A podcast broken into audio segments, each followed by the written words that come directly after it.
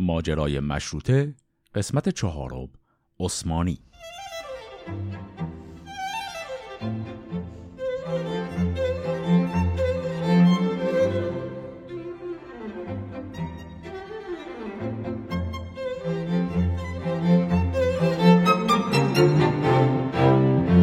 سلام من امیر خادم هستم و شما به چهارمین قسمت از ماجرای مشروطه گوش می‌کنید.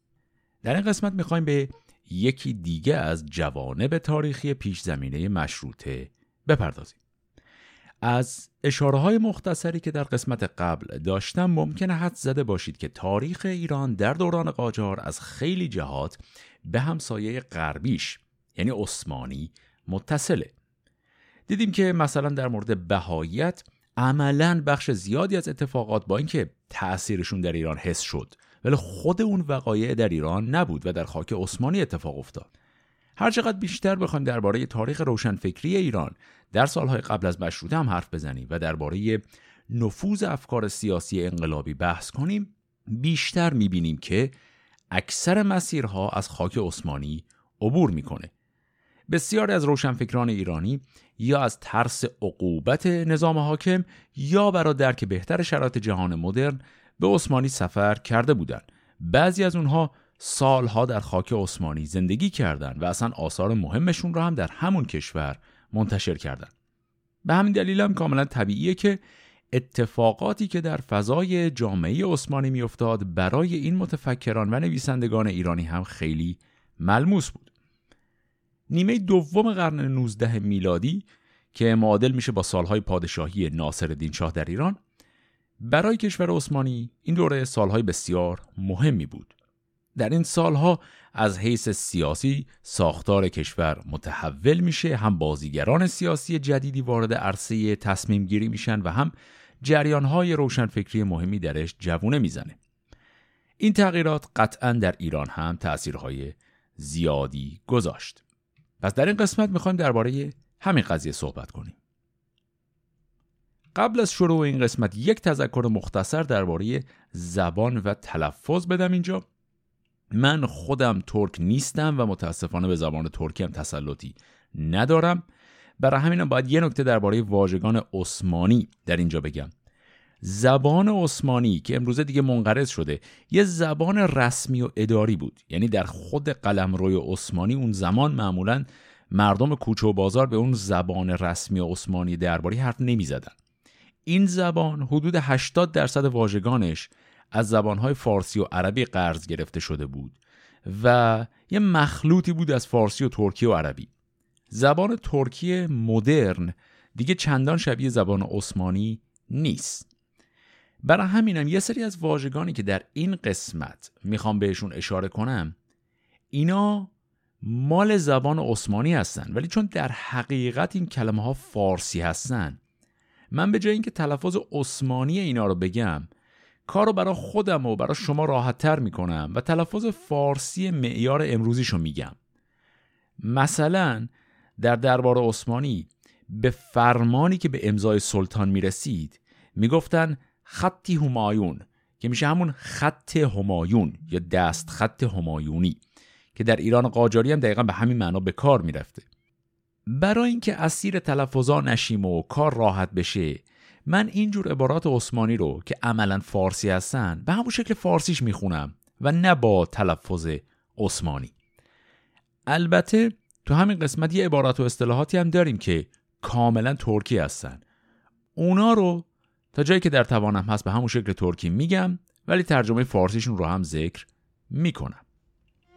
خب این نکته هم که گفتم حالا بریم و بحث رو شروع کنیم.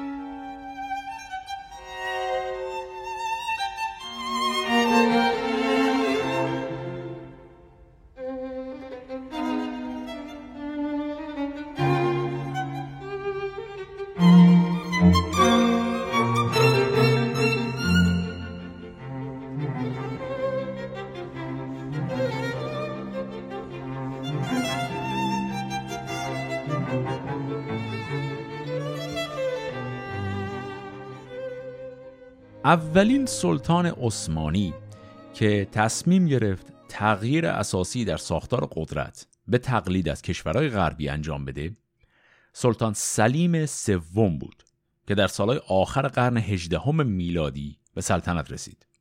اگه بخوایم بدونیم از نظر تاریخی معادل با چه زمانی در ایران میشه ارز کنم که شروع سلطنت سلطان سلیم سوم همزمان بود با تاجگذاری آقا محمد خان قاجار و شروع سلسله قاجاریه. وقتی سلیم سوم به تخت نشسته بود شروع افول قدرت عثمانی بود. صرفا چند سال قبل از که ایشون به تخت بشینه عثمانی در یک جنگ طولانی با روسیه شکست خورده بود. تمام قلمروی خودش در شمال دریای سیاه که شامل شبه جزیره کریمه می‌شد رو هم از دست داده بود. علاوه بر اون اقتصاد عثمانی هم دچار دردسرای شدید شده بود چون موج انقلاب صنعتی که در غرب اروپا تازه داشت شکل می گرفت به مرزهای عثمانی هم دیگه رسیده بود. در مورد سیاست داخلی هم عثمانی در اون زمان وارد یکی از بحرانهای کلاسیکی شده بود که همه امپراتوری های بزرگ معمولا دیر یا زود دچارش میشن و اونم این که انقدر دیگه گسترده شده بود که حکومت مرکزی توان کنترل ولایت های دور رو نداشت و آرام آرام مناطق دور از پایتخت برای خودشون حکومت های نیمه رسمی محلی درست کرده بودند که صرفا به شکل تعارفی تحت حمایت مرکز بودند ولی فرمانبری زیادی نداشتند در چنین شرایطی آقای سلیم سوم تصمیم می‌گیره بعد از شکست خجالت بار از روسیه بیاد و کل ساختار نظامی کشور رو اصلاح کنه.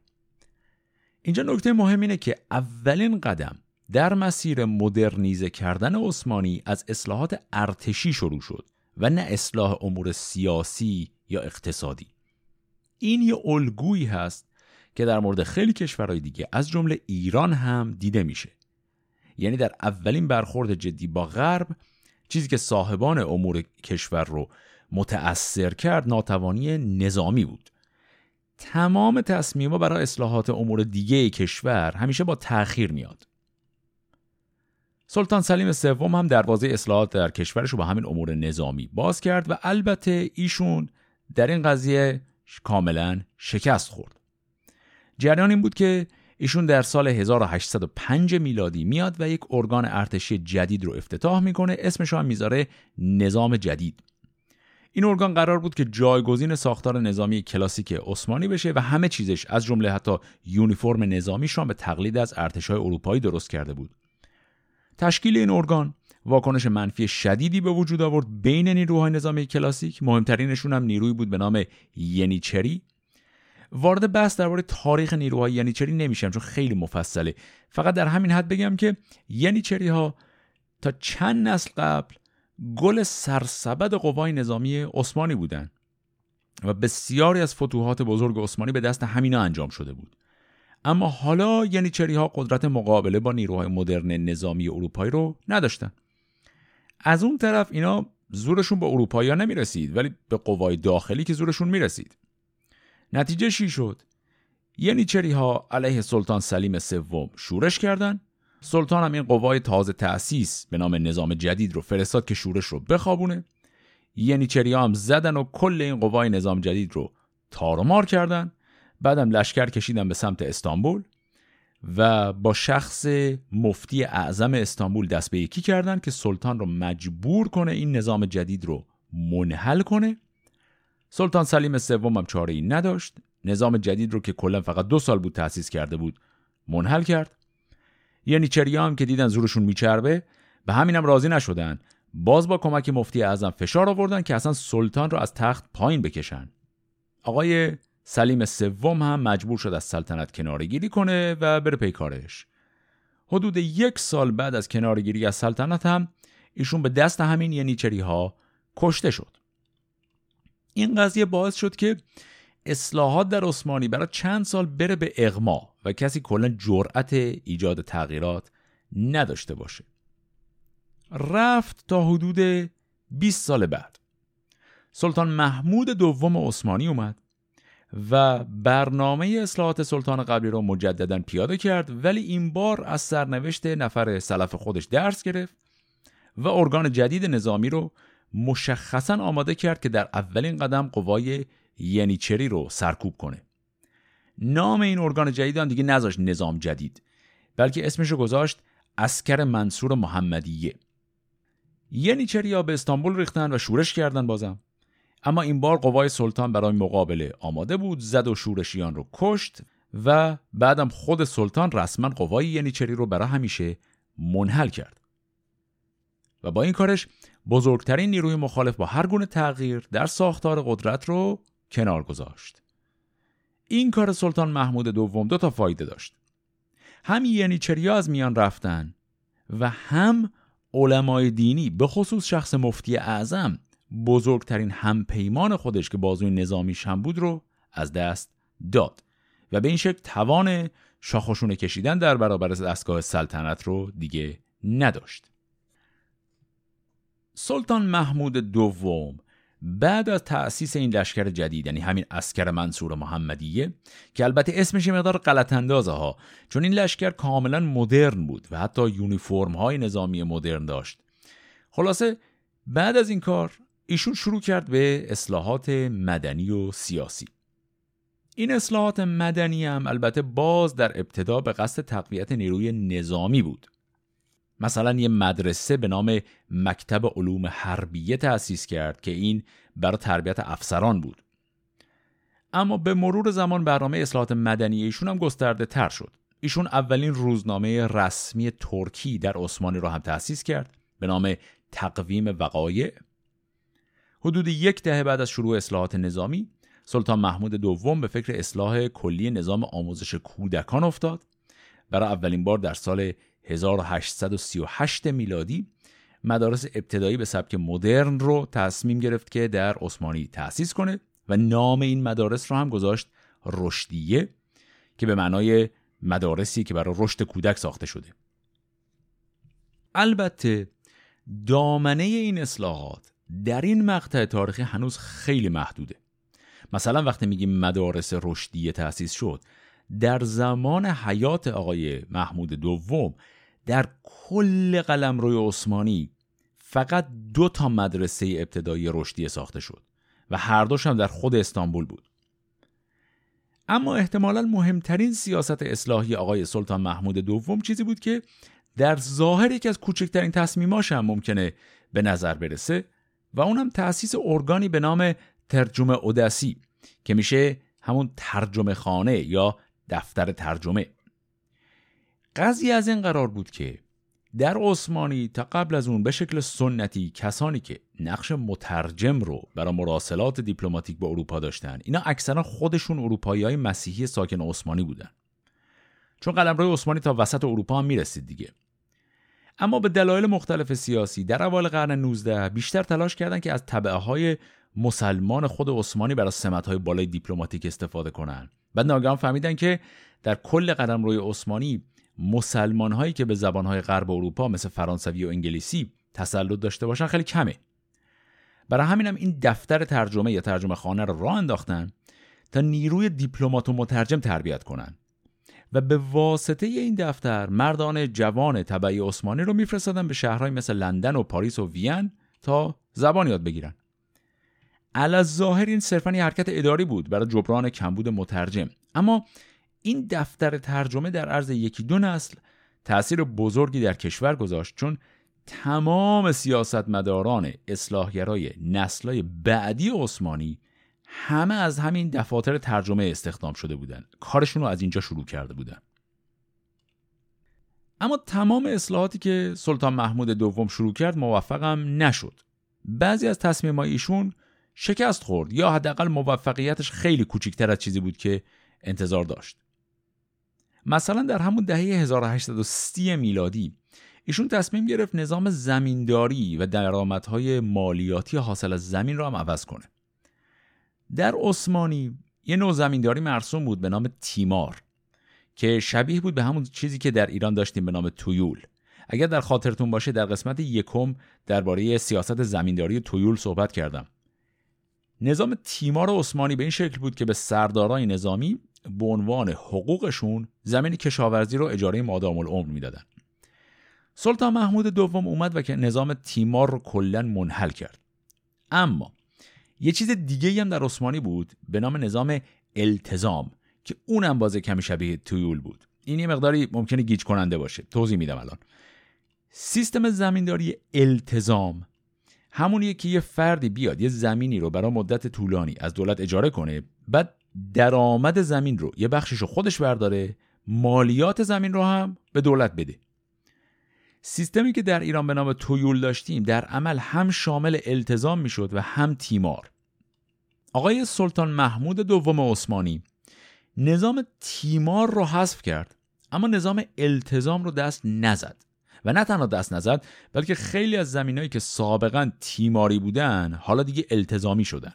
یعنی چی؟ یعنی سابقا زمین رو می‌دادن به سرداری به عنوان حقوق مادام العمرش. ایشون اینو برداشت و به جاش به افسران نظامی حقوق پولی منظم پرداخت کرد. بعد همون زمین رو به صورت اجاره طولانی مدت داد به دیگران که تحت ساختار التزام بیان و رو زمین کار کنن و یه بخش از درآمدش رو به عنوان مالیات بدن. تمام اون چیزایی که در قسمت یکم این پادکست عرض کردم به عنوان مذرات نظام تویول و شیوه هایی که تویول می‌تونه منجر به فساد اقتصادی بشه. تمام اونا اینجا درباره زمینداری التزامی هم صادقه. حالا که بحث زمین شد ممکنه بپرسید که در اون زمان در عثمانی وضعیت زمین های وقفی به چه شکل بود؟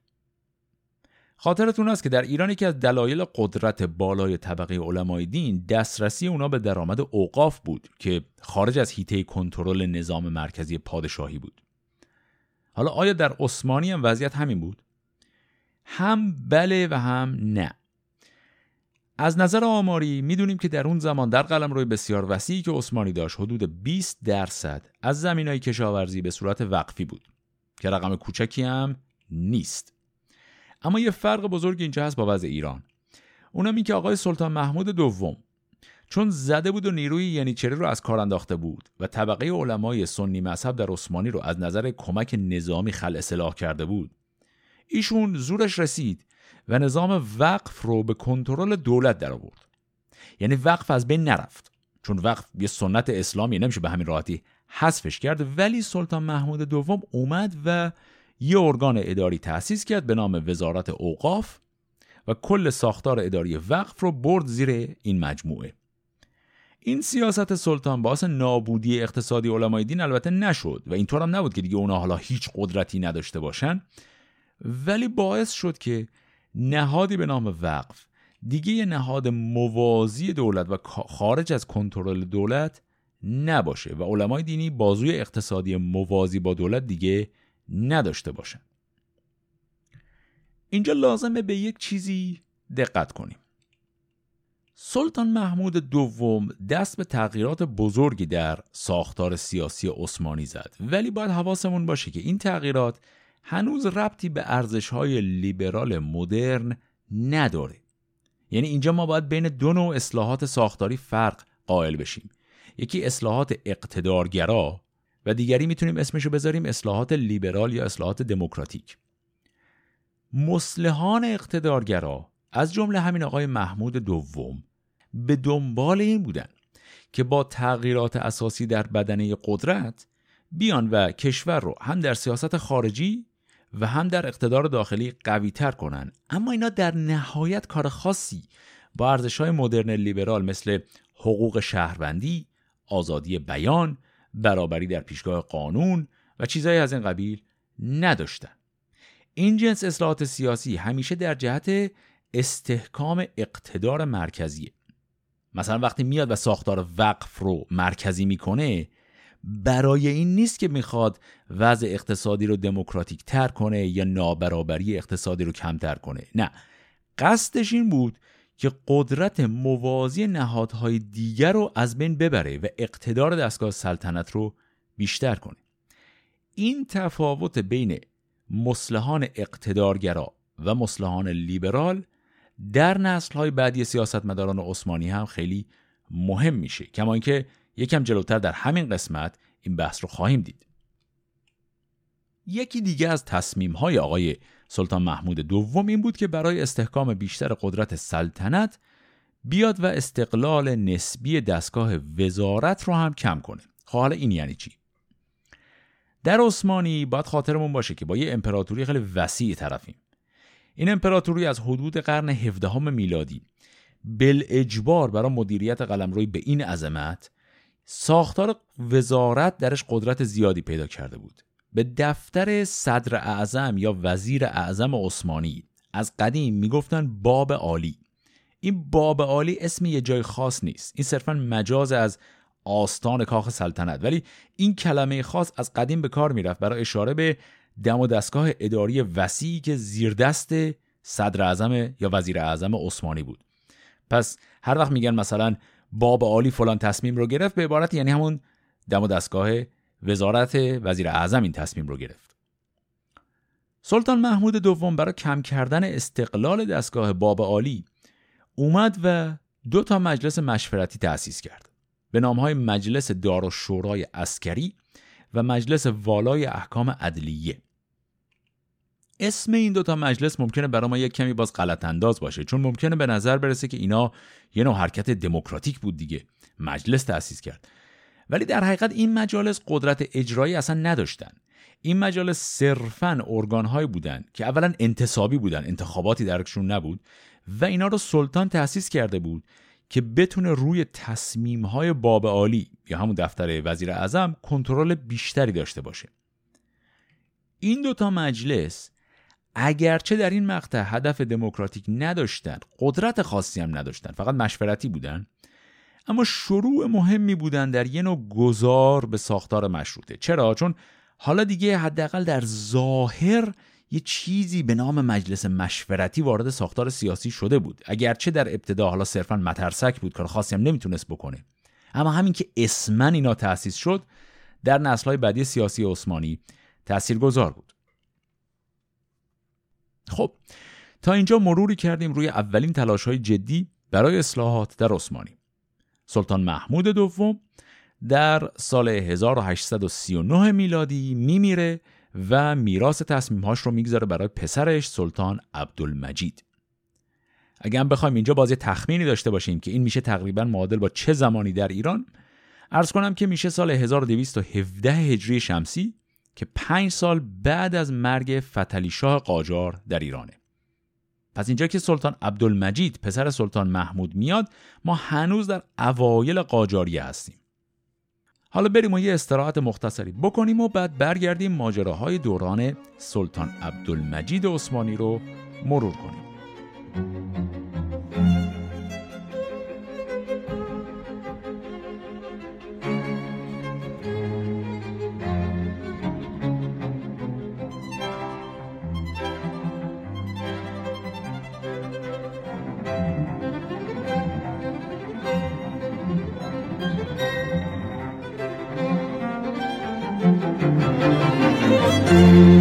Thank you.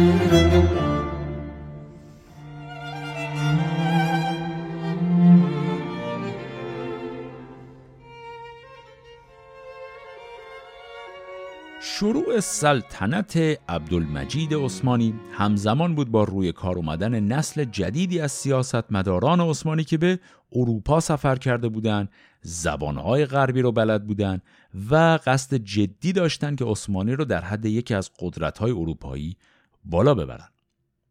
در نیمه قرن 19 میلادی یه واقعیتی برای دولت عثمانی مسجل شده بود و اونم این بود که دیگه قدرت نظامی برای مقابله مستقیم با هیچ کدوم از دولت‌های اروپایی را نداره.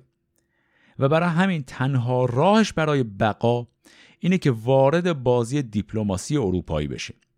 و علیه هر کدوم از کشورهای متخاصم با یکی دیگه از کشورهای اروپایی هم پیمان بشه. به خصوص اینکه عثمانی با دو تا امپراتوری اروپایی یعنی اتریش و روسیه مرز مشترک داشت. و بین این دوتا روسیه تمایل زیادی به مداخله و لشکرکشی در قلمروی عثمانی داشت. برای عثمانی چاره این بود که خودش رو به دو قدرت مخالف روسیه یعنی فرانسه و انگلستان تا حد امکان نزدیک کنه. این دوتا کشور به خصوص انگلستان نگاه استعماری و تحقیرآمیزی به عثمانی داشتن کما اینکه خب برای چند قرن اخیر عثمانی نماینده نیروی اسلام علیه کفر بود و از حیث ایدئولوژیک خودش رو دشمن اروپای مسیحی می‌دونست. حالا همون عثمانی باید بیاد و خودش رو همخوان و هماهنگ با ارزش‌های جهان مسیحی و اروپایی نشون بده. اگه بخواد به طور دائم از کمک انگلیس و فرانسه استفاده کنه. پس نسل جدید سیاستمداران عثمانی هم خودشون از نزدیک اروپا رو دیده بودن؟ و قصد داشتن عثمانی رو وارد جهان مدرن کنن و هم از طرف دیگه ارزش همپیمانی سیاسی با کشورهای اروپایی مجبورشون می‌کرد که تا حد امکان خودشون رو با جهان اروپا وفق بدن. یکی از مهمترین سیاستمداران این نسل جدید فردی بود به نام مصطفی رشید پاشا. آقای رشید پاشا در دوران سلطنت محمود دوم سفیر عثمانی در پاریس بود وقتی پسرش عبدالمجید به سلطنت رسید رشید پاشا برگشت به باب عالی و وارد دربار عبدالمجید شد. سیاست اصلاحاتی که رشید پاشا پیش گرفت منجر به شروع دوره‌ای در تاریخ عثمانی شد که به دوره تنظیمات معروف شد. اینجا منظور از واژه تنظیمات همون قواعد و شیوه ها هست.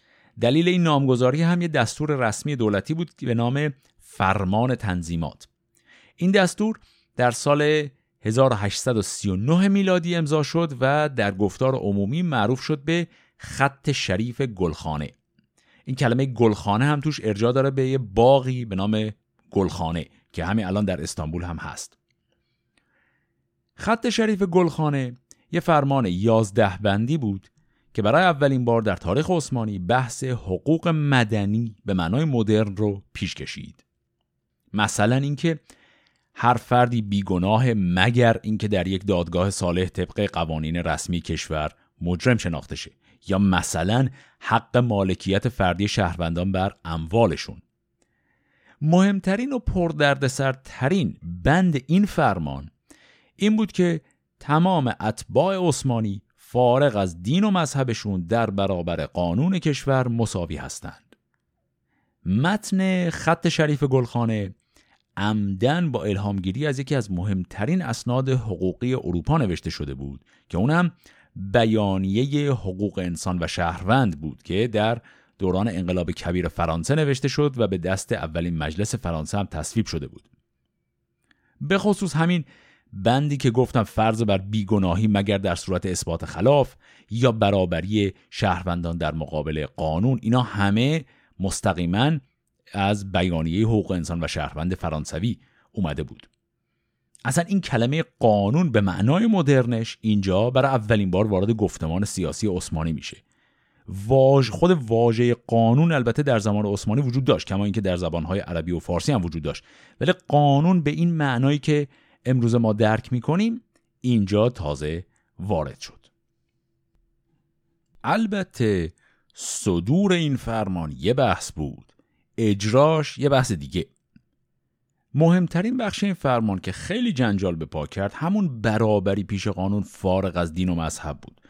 عثمانی نه تنها یک کشور با اکثریت مسلمان بود بلکه سلطان عثمانی خودش رو رسما خلیفه مسلمین می‌دونست. این لقب خلیفه جزو القاب رسمی این سلاطین بود.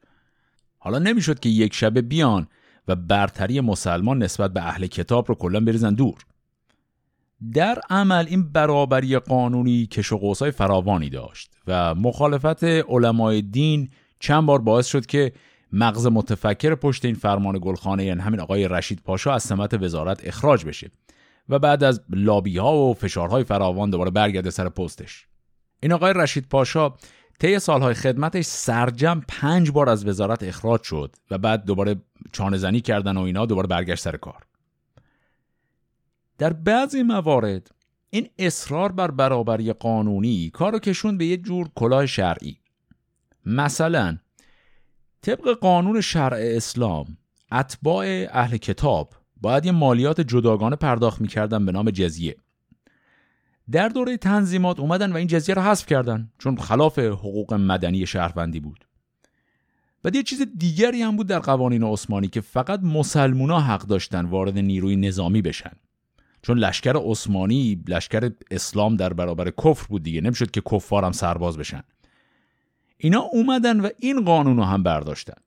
چون قبلا نظام سربازی رو هم مدرن کرده بودن حالا دیگه خدمت سربازی برای پیروان همه مذاهب و ادیان اجباری شد. از اون طرفم اقلیت های مسیحی و یهودی و عثمانی اینا قرنها بود که اصلا کاری به سربازی نداشتن. الان هم علاقه نداشتن که وارد خدمت نظام بشن. چون زندگیشون به هم میریخت. پس دولت عثمانی میاده یه چیز دیگه راه میندازه به نام بدل. و این بدل همون هزینه خرید خدمت سربازی بود به عبارتی که گذاشتنش برای جامعه اهل کتاب. پس چی شد؟ قبلا اهل کتاب باید یه مالیات جدا می‌دادن به نام جزیه که حالا حذف شد ولی الان به جاش باید یه چیز دیگه ای بدن به نام بدل که بتونن به سبک سابق زندگی خودشون زندگی کنن و از سربازی معاف بشن. این در نهایت یه جور کلاه شرعی بود که در ظاهر برابری قانونی دادن به غیر مسلمونا و در عمل همون پول رو تحت یه اسم دیگه گرفتن دوباره ازشون. یکی دیگه از مشکلات پیش روی جریان تنظیمات همون مسئله وسعت قلمروی عثمانی بود. چند دقیقه پیش گفتم که یکی از مشکلات بزرگ عثمانی در ابتدای قرن 19 این بود که دولت مرکزی در استانبول توان کنترل قلمروی به این بزرگی را نداشت. و اکثر قلمروهای دور از مرکز برای خودشون ساز خودشونو می‌زدن.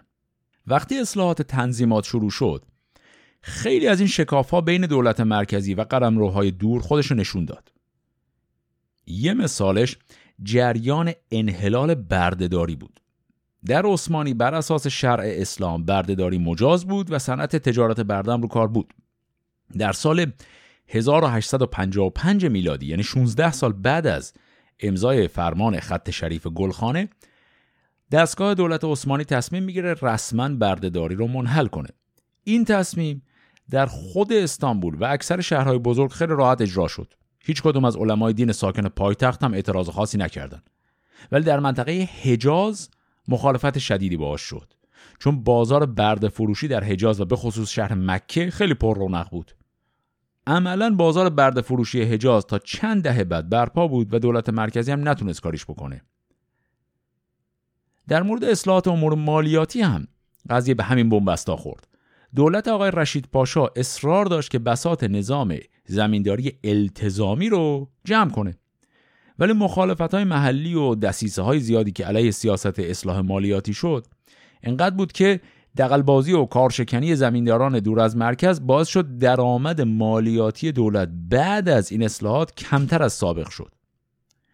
دولت عثمانی هم دو سال بعد از شروع این اصلاحات مالیاتی دید که خب درآمدش کمتر شده. کوتاه اومد و اجازه داد نظام التزامی که گفتیم شبیه همون تویول در ایران بود به روال سابقه خودش ادامه پیدا کنه. البته باز در پرانتز یادآوری کنم در عثمانی دو تا چیز داشتیم. یکی زمینداری تیمار یکی التزامی. تیمار اونی بود که به نیروهای نظامی به عنوان حقوق اجاره مادام العمر زمین می‌دادن. زمینداری تیماری رو اینا دیگه تا این نقطه از تاریخ کلا برچیدن. ولی التزامی سر جاش موند و زور حکومت مرکزی در این مقطع بهش نرسید. خب این پرانتز رو ببندیم.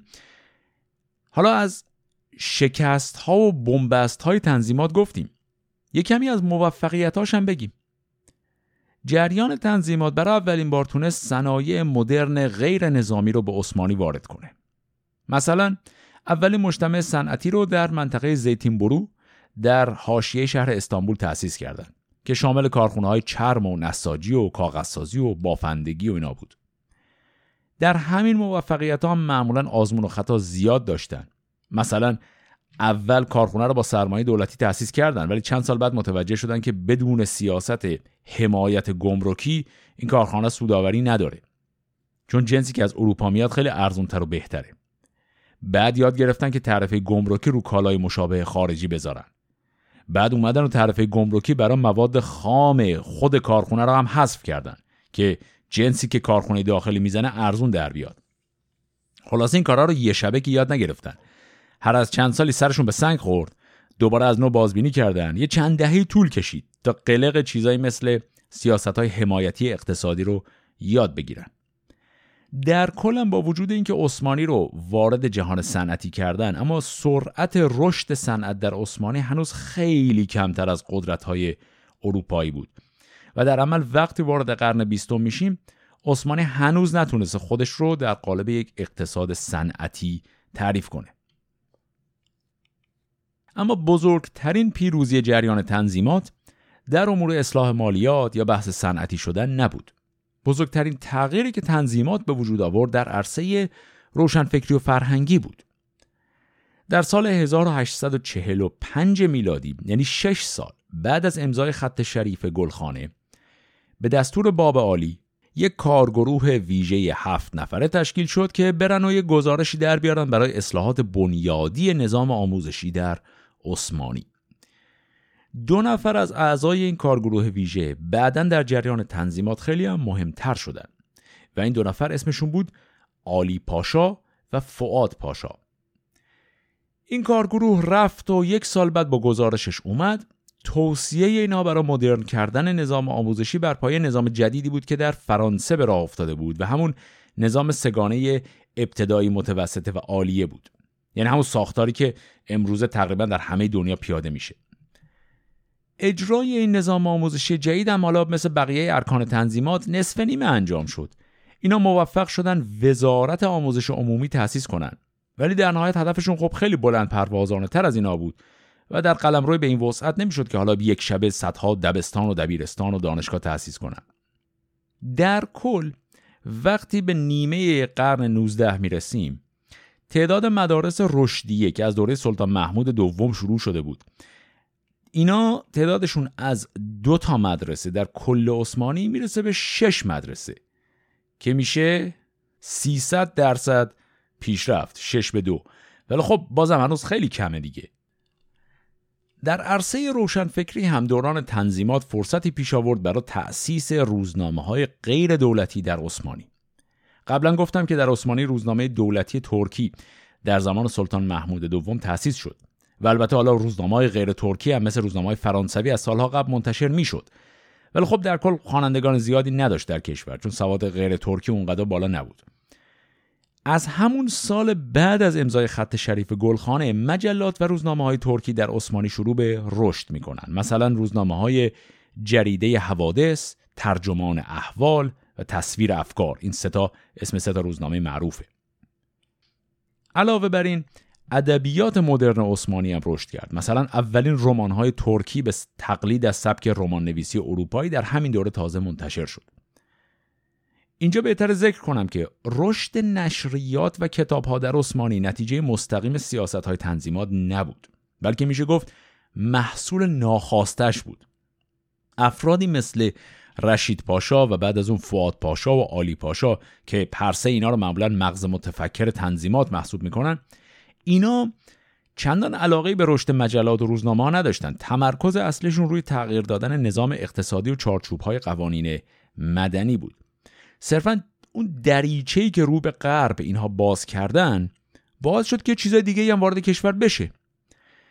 از این حس باید یه کمی تعمل و دقت کنیم که این سه تا سیاستمداری که اسمشون رو آوردم هر سهشون هنوز متعلق به اون جنس مسلحان اقتدارگرا بودن که شبیه بود به سلطان محمود دوم.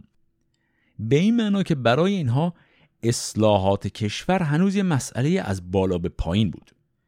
اینا در بعضی امور مثل برابری در پیشگاه قانون و حق مالکیت برای اینا حاضر شده بودن که چارچوب های فکری اروپایی را قرض بگیرن و وارد عثمانی بکنن. ولی این سیاستمداران تنظیماتی هیچ کدومشون علاقه به گسترش دموکراسی نداشتن. دموکراسی از زاویه دید افرادی مثل رشید پاشا اصلا پدیده خطرناکی بود. چون می‌تونست منجر به پاره شدن و ازمهلال امپراتوری عثمانی بشه. یادمون باشه که عثمانی اون زمان جمعیت بلغار و یونانی و آلبانیایی و ارمنی و سرب و عرب و رومانیایی و خیلی جای دیگه هم داشت. تنظیماتی ها اعتقاد داشتن که اگه بسات دموکراسی و پارلمان و انتخابات و این چیزها رو بکشن وسط هر کدوم از این اقوام افکار وطن پرستانه تو سرش میفته و کل بخیه کشور باز میشه و هر کی میره برای خودش کشوری تشکیل بده. به زبان دیگه چیزی که عثمانی هنوز نداشت ملیگرایی به معنای مدرن بود. عثمانی یک دولت بود با دهها ملت. و این از دید سیاستمداران تنظیمات پدیده خطرناکی بود. اونا مصر بودن که اصلاحات فقط باید از بالا به پایین انجام بشه و نیاز به مشت آهنین داره و با دموکراسی کار پیش نمیره.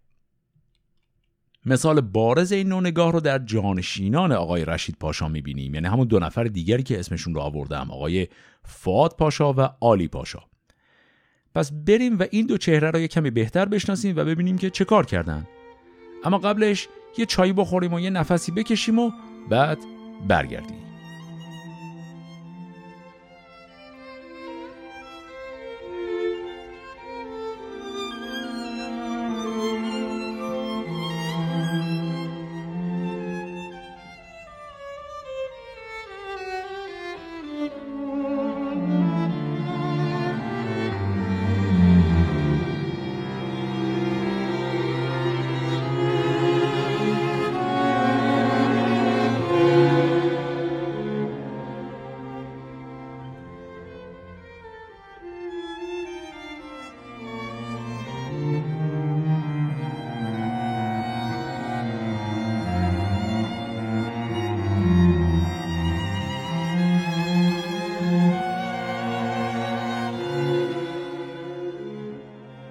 فواد پاشا و آلی پاشا هر دو از همون دفتر ترجمه‌ای که یه نسل قبلتر به دست سلطان محمود دوم تأسیس شده بود بیرون اومدن.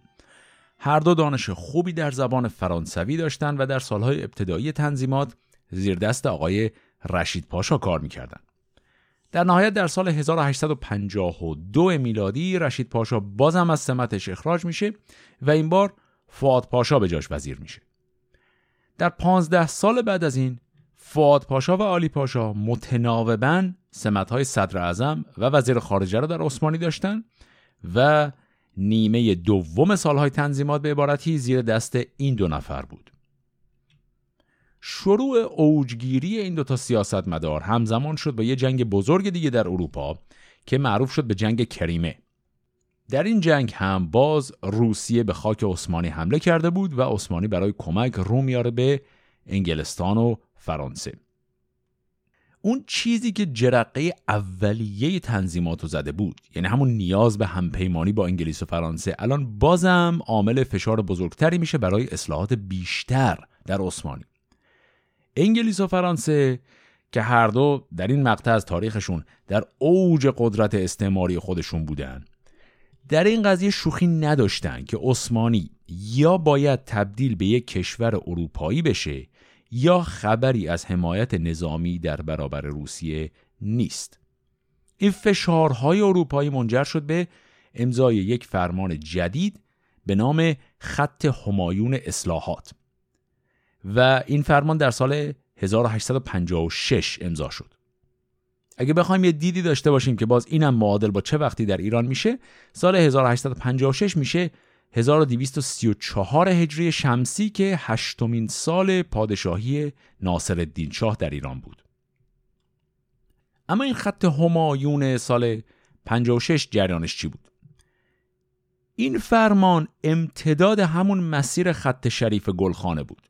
چیزی که تو این فرمان مشخصا یه قدم جلوتر از فرمان قبلی بود به رسمیت شناختن قانونی تمام اتباع عثمانی فارغ از مذهب و قومیت بود یعنی همون برنامه قبلی اما حالا با جدیت و فشار بیشتر. میزان فشار دو تا کشور فرانسه و انگلیس سر این خط همایون خیلی بیشتر از فشار برای خط شریف گلخانه بود. در این حد بود که بعد از جنگ کریمه ای که بین کشورهای اروپایی امضا میشه که مرز کشورها رو مشخص کنه تمامیت ارزی همدیگر رو اینا تایید کنن این عهدنامه معروف به عهدنامه پاریس. اروپایی ها عثمانی رو مجبور می‌کنن که فرمان خط همایون رو درست قبل از امضای عهدنامه پاریس منتشر کنه. به عبارتی به زبون دیپلماتیک دو کشور انگلستان و فرانسه به عثمانی میفهمونن که اگر این فرمان رو بیرون نده از تایید رسمی تمامیت ارزی عثمانی خبری نیست. از یک زاویه ممکنه این قلدری دیپلماتیک انگلیس و فرانسه خیلی مثبت به نظر برسه چون که عثمانی رو هل داد به سمت مدرن شدن. اما در حقیقت انقدر هم این فشار مثبت نبود. گفتیم که آلی و فواد پاشا هر دو از مسلحان اقتدارگرا بودند این سیاست اجباری تغییر چارچوبای قانونی که با فشار اروپایی ها و به دست این دو نفر اجرا شد در عمل خیلی از پیچیدگی های جامعه عثمانی رو لحاظ نمی کرد. یه مثال بزنم. در این دستور خط همایون اومده که تمام غیر مسلمون ها هم اجازه دارن در سمت های دولتی استخدام بشن و هیچ برتری اقتصادی یا مالیاتی به هیچ قوم و مذهبی هم داده نمیشه. در ظاهر خیلی سیاست خوبیه دیگه. ولی در عمل طی قرنهای سابق بعضی از اقوام مسیحی در عثمانی برای خودشون در جامعه قومی خودشون یه سلسله مراتب داخلی داشتن که حالا مجبور بودن اون از دست بدن. مثلا ارمنی ها و یونانی های عثمانی نسبت به باقی اقلیت های مسیحی یه مزیت هایی داشتن که حالا داشتن اون از دست می‌دادن. به عبارتی این قوانین مسلمان ها رو که خب شاکی کرد. چون مسلمان ها می‌گفتن یعنی چی؟ یعنی ما و کافرها این هم باشیم؟ ولی مثلا یونانی های ارتودکس رو هم شاکی کرد. چون اونا می‌گفتن یعنی از حالا به بعد ما و یهودی این هم باشیم. خلاصه که قضیه فقط این نبود که سابق بر این یه دوگانه باشه بین مسلمان و غیر مسلمان بلکه یک شبکه پیچیده از روابط و سلسله مراتب مدنی و اجتماعی اینجا بود که البته از خیلی جهات همین شبکه پیچیده ناعادلانه بود و تبعیض علیه خیلی ها می‌شد. ولی سیاست ناگهانی تنظیمات عملا به جای اینکه بعضیا رو خوشحال کنه و بعضیا رو ناراحت اکثر اقوام رو ناراحت کرد و اون نظم چند قرنی عثمانی رو ریخت به هم علاوه بر این قدرت های اروپایی در نهایت به قول خودشون هم عمل نکردند. انگلیس و فرانسه در همون معاهده پاریس که بعد از جنگ کریم امضا شد قبول کرده بودند که حالا که عثمانی حقوق شهروندی رو برای اتباع غیر مسلمان خودشان تایید کرده این کشوران به تمامیت ارضی عثمانی احترام می‌ذارن. اما در دهه 1860 یعنی فقط چند سال بعد از امضای اون معاهده در منطقه لبنان درگیری های بین اعراب مسلمان و مسیحی پیش میاد و دولت فرانسه به بهانه اینکه از حقوق اتباع مسیحی دفاع کنه نیروی دریاییش رو می‌کشه به لبنان و در مجادله بین اینها دخالت نظامی می‌کنه. در یه همچین وضعیتی می‌بینیم که تنظیمات شده بود ابزاری برای اروپایی کردن عثمانی و در این حال اهرام فشاری هم بود برای دخالت بیشتر در امور این کشور. چیزی که کار رو برای اصلاحات در عثمانی پیچیده تر هم کرد مرگ آقای سلطان عبدالمجید در سال 1861 میلادی بود. این سلطان در کل با تنظیمات موافق بود امضاش هم روی خط شریف گلخانه و هم روی خط همایون اصلاحات باعث پیشبرد تنظیمات شده بود. بعد از مرگ ایشون برادرش سلطان عبدالعزیز به جاش میشینه. آقای عبدالعزیز برخلاف سلطان قبلی چندان علاقه به اصلاحات نداشت و نمونه کلاسیک یک شاه مستبد بود. ایشون تا جایی که تونست ترمز جریان تنظیمات رو کشید. تنها دلیل اینکه تنظیمات به طور کلی متوقف نشد یکی توانایی های سیاسی و مدیریتی آقایان آلی پاشا و فواد پاشا بود که تونستن در خیلی از مسائل سلطان رو دور بزنن و قدرت اجرایی بیشتری در دست بابا علی نگه دارن تا در دست خود سلطان. و دیگری هم فشارهای زیادی بود که از جانب دولت‌های اروپایی می اومد و سلطان عثمانی در موقعیتی نبود که زورش برسه کل پرونده تنظیمات رو ببنده و خلاص کنه اینجا یک اتفاق جالب هم میفته که تلفیقی از ورود عثمانی به جهان مدرن و ظهور یک سلطان مستبده و این هم شروع سیاست های دیکتاتوری به سبک جهان مدرن غربیه یعنی چی؟ یعنی اون نوع استبدادی که در جهان پیشا مدرن وجود داشت در یه فضایی بود که چیزایی مثل ساختار قانون سکولار یا بازوهای اجرایی این قوانین خب هنوز وجود نداشت. شکل استبداد در جهان سنتی خیلی سرراست و ساده است. شاه یا سلطان یا ارباب یا خان یا هر کسی که صاحب قدرته معمولا در جهان پیشا مدرن یه مسیر واضحی برای اعمال قدرت اوریان داشت.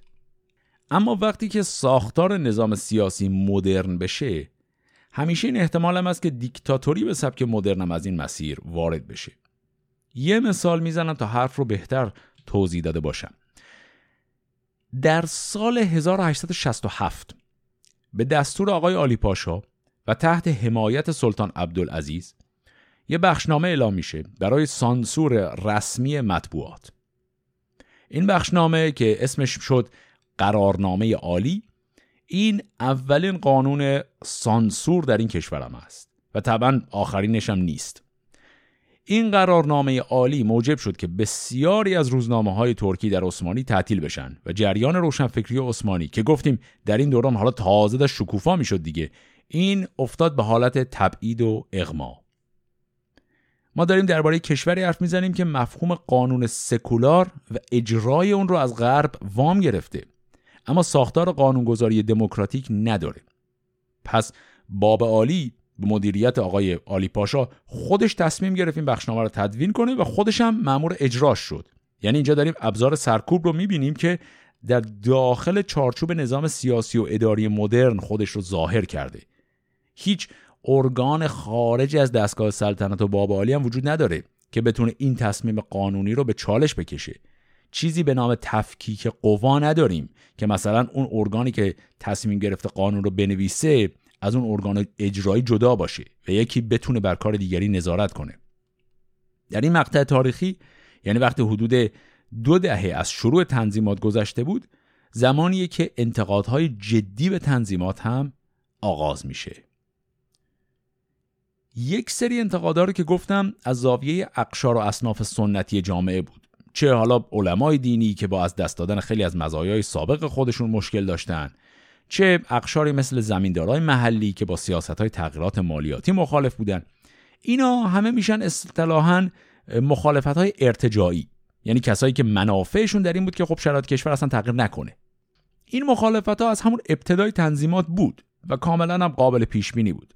اما در سالهای دهه 1860 آرام آرام یه نوع مخالفت جدیدی به تنظیمات اضافه میشه که از زاویه نسل جدید روشنفکران عثمانیه. این مخالفت از جنس ارتجاع نیست. این حرفشون نیست که حالا کاش برگردیم به منافع سنتی سابق خودمون. بلکه از موضعیه که میشه با کمی اغماز بهش گفت موضع لیبرال. مهمترین صدای این مخالفان جدید از جانب یک گروهی میومد به نام ینی عثمان لیلر. این کلمه رو میشه ترجمه کرد عثمانی های جدید یا عثمانی های جوان. من در این قسمت همون عنوان ترکیه اینا یعنی عثمان لیلر رو به کار می‌برم. گروهی که تحت عنوان یعنی عثمان لیلر معروف شدن جمعی بودن از نویسندگان و ناشران مطبوعات در دوره تنظیمات که اینا به واسطه همون سیاست سختگیرانه آقای آلی پاشا همه نشریاتشون تعطیل شده بود و به خارج از عثمانی فرار کرده بودن. تمام این نویسندگان از مشاغل دولتی کارشون رو شروع کرده بودن. همگی حداقل در یک دور از فعالیت حرفه‌ایشون در همون دفاتر ترجمه که قبلا عرض کردم کار کرده بودن. اینا همه با زبان فرانسوی آشنایی بالایی داشتن. بعضیاشون انگلیسی هم بلد بودن. این گروه نویسندگان در اروپا دور هم جمع شدن و در تبعید نشریات خودشون رو منتشر کردن. آثار این نویسندگان مهمترین انتقادهای مدرن به جریان تنظیمات محسوب میشه. اما برخلاف چیزی که شاید امروزه به نظر ما حالا بدیهی بیاد اکثر چهره های یعنی عثمان لیلر نه تنها مخالفتی با فرهنگ و شرع اسلام نداشتن بلکه دیدگاه سیاسیشون شامل تشویق به بازگشت به دوران طلایی اسلام هم می‌شد. خب حالا این یعنی چی اصلا؟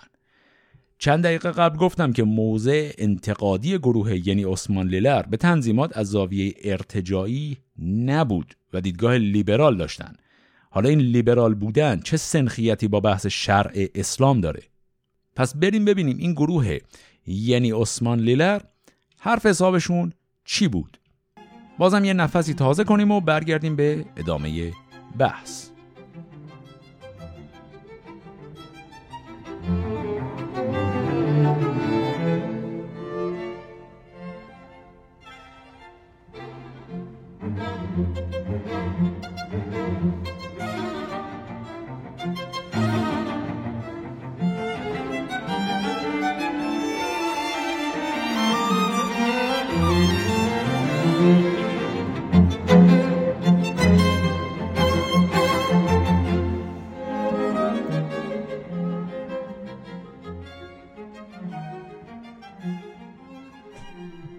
درباره یعنی عثمان لیلر می‌تونه خیلی مفصل و پیچیده باشه. این گروه اولین جریان جدی روشنفکری به معنای مدرن در عثمانی بودن. و اگه بخوایم جزئیات افکار و آرای اینا رو مفصل بحث کنیم باید فقط دو سه قسمت بذاریم برای اینا. از حوصله بحث فعلی ما متاسفانه خارجه. بنابراین من می‌خوام یه کاری بکنم اینجا. به جای اینکه کل تاریخچه یعنی عثمان لیلر رو بحث کنم من فقط تمرکز می‌کنم روی یکی از چهره های این جنبش و درباره افکار همین یه نفر به عنوان مشت نمونه خروار حرف می‌زنم. اما لطفا اینو در نظر داشته باشید که مثل هر جریان روشنفکری دیگری اعضای این گروه هم خب دیدگاهشون همیشه همگون و یکسان که نبوده شامل یه طیف می شدن چهره ای که من انتخاب کردم به عنوان نمونه اسمش از آقای نامق کمال. اینو هم عرض کنم که بین اعضای این گروه نامق کمال از نظر سیاسی معتدل بود و البته پرکارترین و معروفترینشون هم بود. برای همینم نمونه خیلی خوبیه. خب آقای نامق کمال کی بود؟ ایشون فرزند منجم باشی دربار عثمانی بود. در سالهای جوانی وارد دفتر ترجمه میشه و سفری به اروپا هم داره. در دوران تنظیمات ایشون روزنامه تصویر افکار رو منتشر می‌کنه که در اون انتقادهایی به نظام تنظیمات هم می‌کنه و این روزنامه به دست آلی پاشا تعطیل میشه و خود آقای نامق کمال هم میره به پاریس. ایشون در پاریس با بقیه اعضای یعنی عثمان لیلر همکاری می‌کنه در انتشار روزنامه های ترکی در تبعید. در سال 1871 که آقای آلی پاشا دیگه بالاخره میمیره و آقای فعاد پاشا هم دو سال قبلش مرده بود نفر بعدی که به جای این دو نفر به سمت صدر اعظم میشینه به این روشنفکران تبعیدی اجازه میده که به کشور برگردن. آقای نامق کمال هم اون زمان برمیگرده به عثمانی و اونجا روزنامه منتشر می‌کنه به نام عبرت. در کل نامق کمال به خاطر انتقاداش به نظام حاکم چند مرتبه دیگه هم باز با دستگاه بابا عالی سرشاخ میشه و تبعید میشه و دوباره رفقاش پادرمیونی می‌کنن تا عفو بشه. نامق کمال علاوه بر نوشتن مقالات در روزنامه هایی که خودش منتشر می‌کرد آثار ادبی زیادی هم داشت ایشون رمان و شعر و نمایشنامه هم مینوشت و اکثر آثارش هنوز هم در ترکیه مدرن خونده میشن اما انتقادهای آقای نامق کمال به جریان تنظیمات چی بود؟ نامق کمال رو میشه یکی از اولین روشنفکران مسلمان لیبرال محسوب کرد. ایشون با تجربه و درکی که بعد از زندگی در هم فرانسه و هم انگلستان داشت دانش خیلی خوبی از نظریات سیاسی اروپای مدرن داشت و در کل به مفاهیم بنیادی سیاست در اروپای جدید هم معتقد بود. مفاهیمی مثل آزادی بیان، عدالت اجتماعی، دموکراسی و حقوق مدنی. در عین حال نام کمال اعتقاد داشت به آشتی دادن این مفاهیم مدرن با فلسفه سیاسی سنتی اسلام و شریعت. یکی دو تا مثال بزنم. مثلا نامق کمال در نظریات سیاسیش تلاش کرد که قرائت اسلامی از مفهوم نمایندگی سیاسی که ذاتا یه مفهوم دموکراتیک هست ارائه بده ایشون بحث کلاسیک بیعت در اسلام رو آورد و تلاش کرد این مفهوم بیعت رو به نوعی بازخانی بکنه که ازش بشه معنای مدرن حکومت انتخاباتی رو بیرون کشید. یعنی همین که بین جامعه و حاکم باید یک بیعت باشه اینو خواست یه طوری بازخانی کنه که معادل بشه با انتخاب حاکم به دست مردم. یا مثلا ایشون برای اصطلاح دموکراسی معادلی که در زبان عثمانی پیشنهاد کرد حکومت مشورتی بود. چون می‌خواست از طریق ارجاع به اون آیه معروف 38 سوره شورا هست که میگه و امرهم شورا بینهم می‌خواست با ارجاع به اون ادعا کنه که میشه در داخل ساختار شریعت اسلام به نوعی حکومت دموکراتیک تعریف کرد.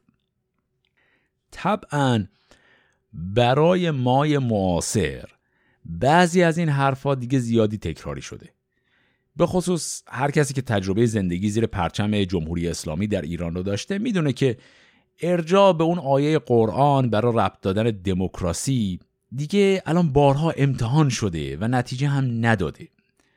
منم طبعا درک می‌کنم که مخاطب ایرانی معاصر وقتی بشنوه که یه متفکری می‌خواست بیعت در اسلام رو رفت بده به رأیگیری در انتخابات خب نگاهش نسبت به این فرد منفی میشه.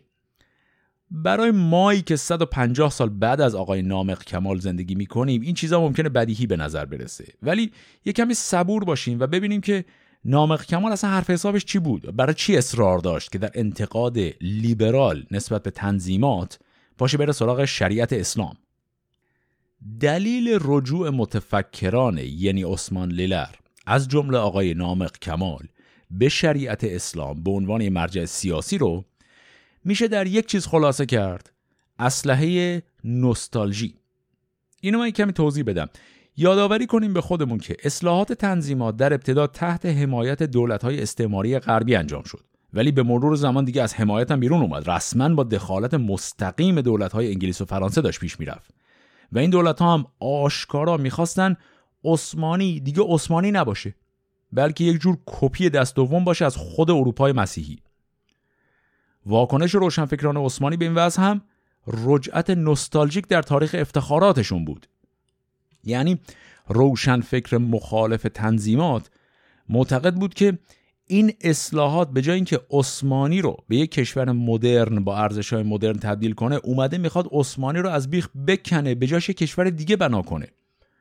رجعت نوستالژیک یعنی بریم و به نوعی تاریخ خودمون رو طوری بازخوانی کنیم که در اون ارزشهایی که قرار بعدا بهشون برسیم رو در گذشته طلای خودمون منعکس کنیم.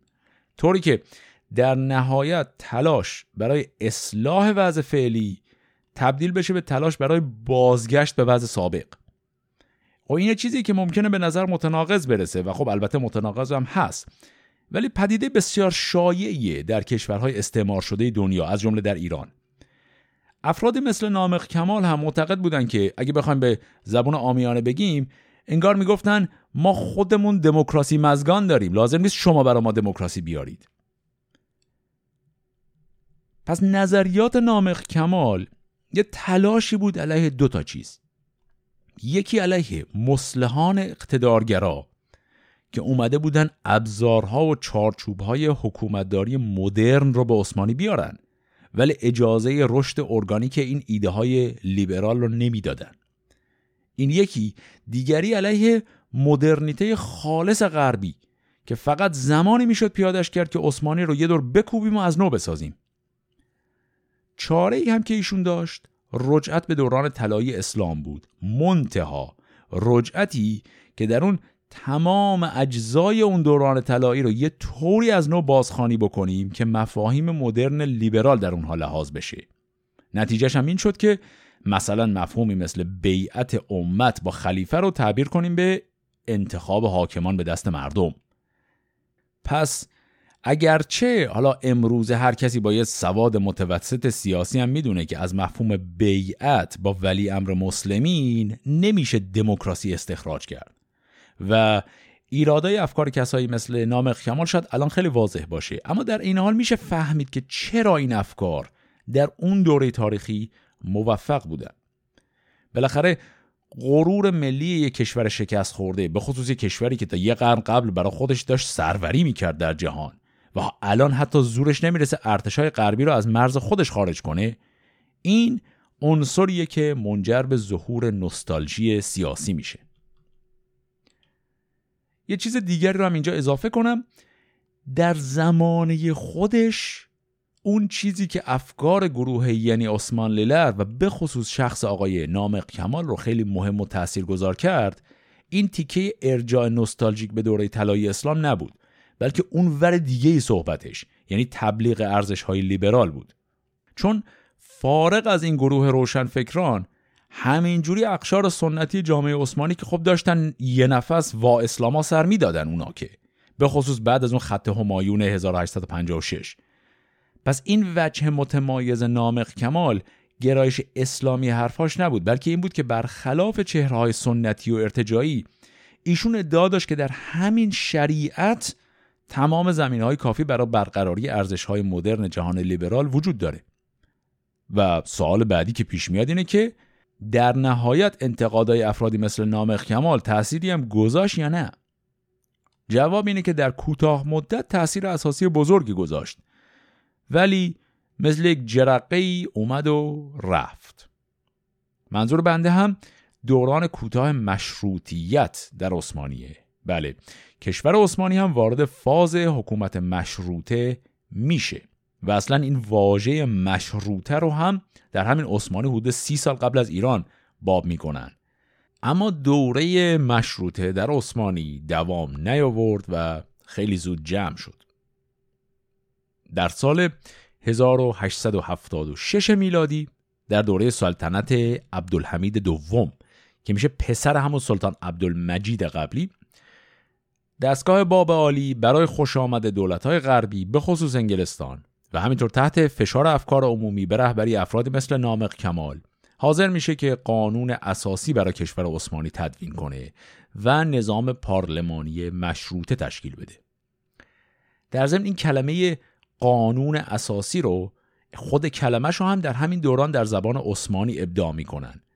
پس ریشه این کلمه که سه دهه بعد در ایران هم به زبون ها میفته در همین سال 1876 میلادی در عثمانی بود. البته قانون اساسی که در عثمانی می نویسند ثمره یک انقلاب نبود و بیشتر میشه گفت میوه نهایی همون فرایند تنظیماتی بود که از قبل شروع شده بود. اتفاقا برای همینم تدوین این قانون اساسی عثمانی در یک فرایند دموکراتیک اتفاق نیفتاد بلکه به دستور باب عالی و شخص سلطان یک کمیته تشکیل دادن که دور هم جمع بشن و قانون اساسی بنویسن. آقای نامق کمال و یکی دیگه از اعضای یعنی عثمان لیلر به نام زیابی اینا هم به عضویت این کمیته دعوت شده بودن. محصول کار این کمیته میشه اولین قانون اساسی عثمانی که همون سال به تایید سلطان عبدالحمید هم می‌رسه و یک سال بعد اولین انتخابات عمومی رو در عثمانی اینها برگزار می‌کنن برای نمایندگی در مجلسی به نام مجلس مبعوثان. حالا تا اینجا ممکنه همه چیز خیلی شیک و تمیز به نظر برسه. بدون اینکه انقلابی کرده باشن و خونی از دماغ کسی ریخته باشه بعد از چند دهه اصلاحات در نهایت قانون اساسی هم تصویب کردن مجلس هم به راه انداختن و خیلی هم خوب و عالی.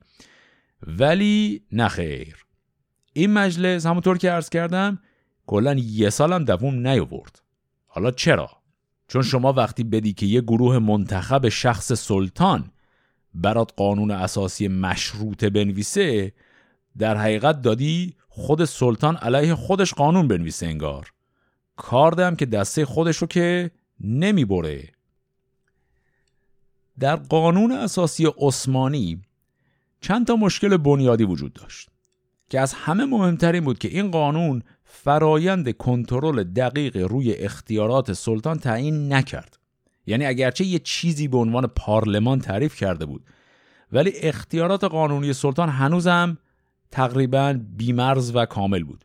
مثلا به اصرار شخص سلطان عبدالحمید یه بند گنجونده بودن که طبق اون شخص سلطان اجازه داشت در صورتی که مصالح مملکت در خطر باشه افرادی که خلاف مسلحت جامعه عمل می‌کنن رو بدون روال قانونی از کشور تبعید کنه. کمیته قانون اساسی می‌تونست حدس بزنه که خب این بند خلاف ساختار دموکراسی و کل قانون رو باد هوا می‌کنه ولی اینا زورشون به سلطان نرسید. این قانون اساسی درگیر یه مشکل خیلی بنیادی دیگه هم بود. که بعدها مشابه همین مشکل تبدیل به محل مناقشه در مشروطه ایران هم میشه حالا این مشکل چیه؟ تعریف جایگاه مجلس به عنوان بازوی قانونگذاری در قبال بازوی اجرایی یعنی همون دولت میشه اینطوری مطرح کرد که مجلس آیا به عنوان منتخبان مستقیم مردم باید توان نظارت و کنترل روی دولت رو داشته باشه یا برعکس در ساختار مشروطه که سلطان هنوز رئیس کشوره مجلس باید ارگان واسطه باشه بین مردم و سلطان. من با مثال بگم. در قانون اساسی عثمانی هیچ مفادی گنجونده نشده بود که طی اون مجلس توان مستقیم بازپرسی از صدر اعظم یا وزرا داشته باشه. مثلا مجلس رأی اعتماد به وزرا نمی‌داد یا مجلس توان استیزاه وزرا رو نداشت. بلکه صرفا لحاظ شده بود که اگر مجلس با سیاست وزرا موافق نباشه باید درخواست تغییر کابینه وزرا رو به سلطان اعلام کنه و بعد سلطان به صلاح خودش وزرا رو عوض کنه. پس به عبارت اینجا قوه مجریه به مجلس پاسخگو نبود بلکه به سلطان پاسخگو بود. عرض کرده بودم که در دوره پدر بزرگ همین آقای سلطان عبدالحمید که میشه سلطان محمود دوم در اون دوره مجالس انتصابی تشکیل شده بود برای مشاوره به سلطان. مثلا اسمش یکیش بود مجلس والای احکام عدلیه. در این قانون اساسی دوره عبدالحمید این مجلس مبعوثان یه تلفیقیه که بین نظام انتخاباتی مدرنه و همون مجالس مشورتی قدیم. یعنی از یه طرف ساختار نوپای دموکراتیک معرفی شد ولی از طرف دیگه قدرت عملی این نهاد دموکراتیک خیلی محدود بود. وقتی در سال 1877 اولین انتخابات عثمانی هم انجام شد و این مجلس از حالت تئوری به فاز واقعیت رسید تازه محدودیت های مجلس در برابر سلطان بیشتر هم معلوم شد. پس شروع کنیم و کمی درباره سرنوشت اولین مجلس انتخاباتی در عثمانی حرف بزنیم.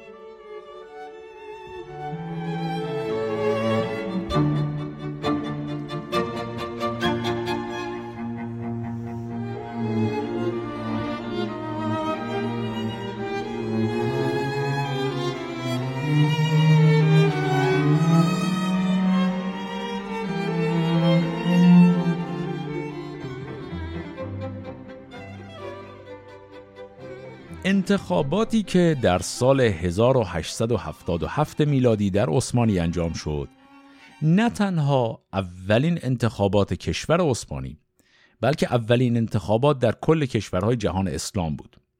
اگر هم بخوایم بدونیم معادل چه زمانی در ایران میشه میشه معادل سال 1255 هجری شمسی که 29 همین سال پادشاهی ناصرالدین شاه بود. وقتی مجلس مبعوثان در عثمانی تشکیل شد آقای سلطان عبدالحمید خیلی واضح و علنی اینو گفت که امضای قانون اساسی و تشکیل پارلمان رو برای بهتر کردن روابطش با انگلستان انجام داده. مثلا در سخنرانی که سلطان در روز افتتاح ساختمان مجلس داشت علنا ذکر کرد که امیدوار انگلیسی ها از اینکه عثمانی پارلمان داره خوششون بیاد. در عمل البته چون این اتفاقی نیفتاد. انگلستان در این دوره با عثمانی حالا نزاع و جنگ نداشت و علیه روسیه هم پیمان بود با عثمانی. ولی همون نوع نگاه استعماری کلاسیک به حال وجود داشت. و برای دولت انگلیس این قانون اساسی چیز مسخره به نظر می رسید مثلا در دفتر خاطرات شخصی آقای لورد پالمرستون که اون زمان ایشون نخست وزیر انگلیس بود. درباره این قضیه فقط دو کلمه در دفتر ایشون هست. ایشون در دفتر خاطراتش صرفا نوشت قانون اساسی ترک و بعد جلوش سه تا علامت تعجب گذاشت. همین. عدم استقبال دولت های غربی به خصوص انگلیس از ورود عثمانی به عالم مشروطه متاسفانه نتیجه منفی بزرگی گذاشت. در عثمانی دموکراسی خواها تازه حالا داشتن رشد می‌کردن و افرادی مثل نامق کمال تازه داشتن نتیجه افکارشون رو می‌دیدن. ولی همه اینا خیلی زود باد هوا شد.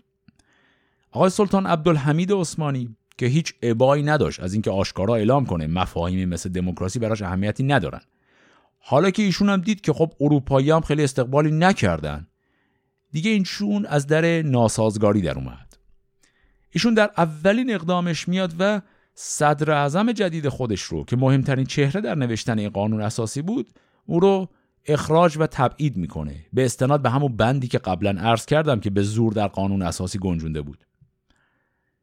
در ماههای ابتدای تشکیل مجلس مبعوثان هم سلطان عبدالحمید چند بار تصمیمهایی می‌گیره که خلاف نص سریح همون قانونی بود که خودش اصلا امضا کرده بود.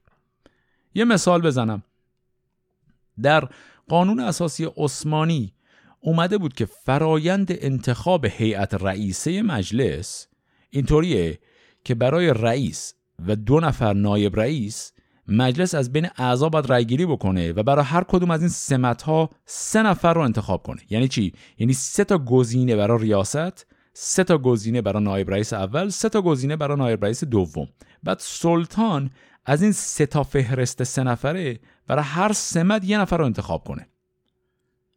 خب در همین مثال هم باز می‌بینیم که نهاد مجلس دموکراتیک هست ولی با اختیارات خیلی محدود. ولی باز با وجود همه اینا بازم آقای سلطان عبدالحمید به همین محدودیت هم احترام نمی‌ذاره و در مورد انتخابات هیئت رئیس این مجلس میاد و فردی رو انتخاب می‌کنه برای نایب رئیس یکم که از فهرست سه نفره ریاست بوده. یعنی ایشون میاد این سه تا فهرست رو میرزه به هم از تو هر کدومش هر کی دلش خواست برای هر کدوم از این سه تا سمت انتخاب می‌کنه. کل این بساط اینا رو میرزه به هم. یکی از کارکردهای این مجلس عریض خانی بود. اینم بازی که از چیزایی که حدود سه دهه بعد دقیقا شبیه شده درباره مجلس ایران هم خواهیم دید. حالا این عریضه یعنی چی؟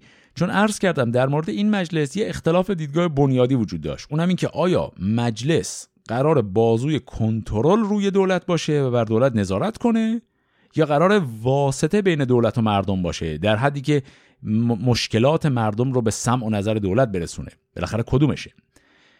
قانون اساسی عثمانی دست مجلس رو برای نقش اول یعنی نظارت روی قوه مجریه بسته بود. برای همین این مجلس میره به سمت نقش دوم. نماینده هایی که از سرتاسر سر روی وسیع عثمانی انتخاب شده بودن اینا برای اولین بار بود که اصلا همچین تجربه رو داشتن که دور هم جمعشن همه و در صحن علنی مجلس شکایت نامه ها و عریضه های دادخواهی مردم مناطق خودشون رو بلند بلند بخونن. این مجلس اگرچه در دوران کوتاه حیاتش نتونست در سیاست های کشور تاثیر خاصی بذاره ولی همین که تبدیل به بلندگویی برای خوندن مظالم در درون کشور شد خودش تاثیر مهمی در حیات سیاسی نسلهای بعدی گذاشت. یکی از چیزایی هم که سلطان عبدالحمید در نهایت نتونست کنترل کنه و زیر دستش در رفت خود فرایند انتخابات بود. شواهد تاریخی نشون میده که اگرچه این مجلس قرار بود اصطلاحا فرمایشی باشه ولی چون یه انتخابات آزاد برگزار شد نماینده هایی که انتخاب شدن آدمای وابسته به حکومت و اصطلاحا بله قربانگون نبودن و بین این نماینده ها مخالفان جدی هم پیدا می‌شد. حالا دامنه مخالفت این نماینده ها همطور که می‌تونید حدس بزنید محدود باقی موند ولی میشه فرض کرد که اگر این مجلس مبعوثان چند دور بیشتر امتداد پیدا می‌کرد می‌تونست در سیاست کشور تاثیرگذار باشه. به عبارت دیگه آدمایی که وارد مجلس شدن علاقه و اشتیاق به تاثیرگذاری داشتن. ولی قانون اساسی که بر اونا تحمیل شده بود این امکان رو ازشون گرفت. در نهایت این مجلس هرچی که بود نتونست بیشتر از یک سال دووم بیاره. در همون سال 1877 که مجلس تشکیل شد در همون سال روسیه هم به خاک عثمانی از مرز بالکان حمله کرد و یه جنگ جدید به راه انداخت. کشورهای انگلیس و اتریش و فرانسه هم به خاطر مخالفتشون با سیاست های کشورگشایی روسی تو این جنگ همپیمان با عثمانی شدن. در حقیقت پشتیبانی این کشورهای اروپایی از عثمانی به خاطر علاقه به خود عثمانی نبود به خاطر دشمن مشترکشون بود. اینجا هم که سلطان حمایت اروپا رو دید و علاقش به بازی نیمچه دموکراتیکی که راه انداخته بودم دیگه ته کشید. این فتیله نیمسوز این مجلس رو هم پایین کشید و انحلال مجلس رو اعلام کرد. این نمایندگان هم البته اعتراض کردند ولی سلطان طبق همون اصل قانونی که گفتیم ده نفر از رهبران این نماینده ها رو تبعید کرد و نطفه اعتراض رو همونجا کشت و قضیه تمام شد. یکی دیگه از دلایلی هم که اعتراض عمومی شدید علیه انحلال مجلس نشد و مثلا کشور آشوبی درش به پا نشد. صرفا همون نماینده ها شاکی شدن. در داخل کشور اتفاق خاصی نیفتاد. دلیلش این بود که کل این پروژه مجلس مبعوثان از همون اول به سفارش خود سلطان شروع شده بود. از دل یک انقلاب عمومی بیرون نیومد. به زبان ساده ارز کنم. اکثر مردم یه روز بیدار شدن شنیدن که در کشور قانون اساسی دارن و از فلان روز باید نماینده بفرستن پایتخت. یک سال بعدم دوباره یه روز از خواب پا شدن. بهشون گفتن که آقا اون جریان نماینده بود. هیچی کنسل شد. حالا بعد از این اتمام مشروطه در عثمانی چه بر سر اون روشنفکران گروه یعنی عثمان لیلر اومد؟ تعدادی از اون روشنفکران که کلا ناامید شده بودن از هر تغییری و دیگه حالا سن و سالشون هم بالا رفته بود اینا تغییر منش دادن و از فاز مخالف حکومت بیرون اومدن. به زبون ساده سپر انداختن. چون آدمای باسوادی هم بودن اینا خیلی راحت پست های رد بالای حکومتی گرفتن و در دولت مشغول به کار شدن و باقی زندگیشون رو به حقوق بگیری و کارمندی دولت گذروندن. بعضی از اونها هم مخالفت رو ول نکردن و عقوبتش رو هم البته چشیدن. آقای نامق کمال بعد از انحلال مجلس مدت شش ماه در استانبول به زندان افتاد.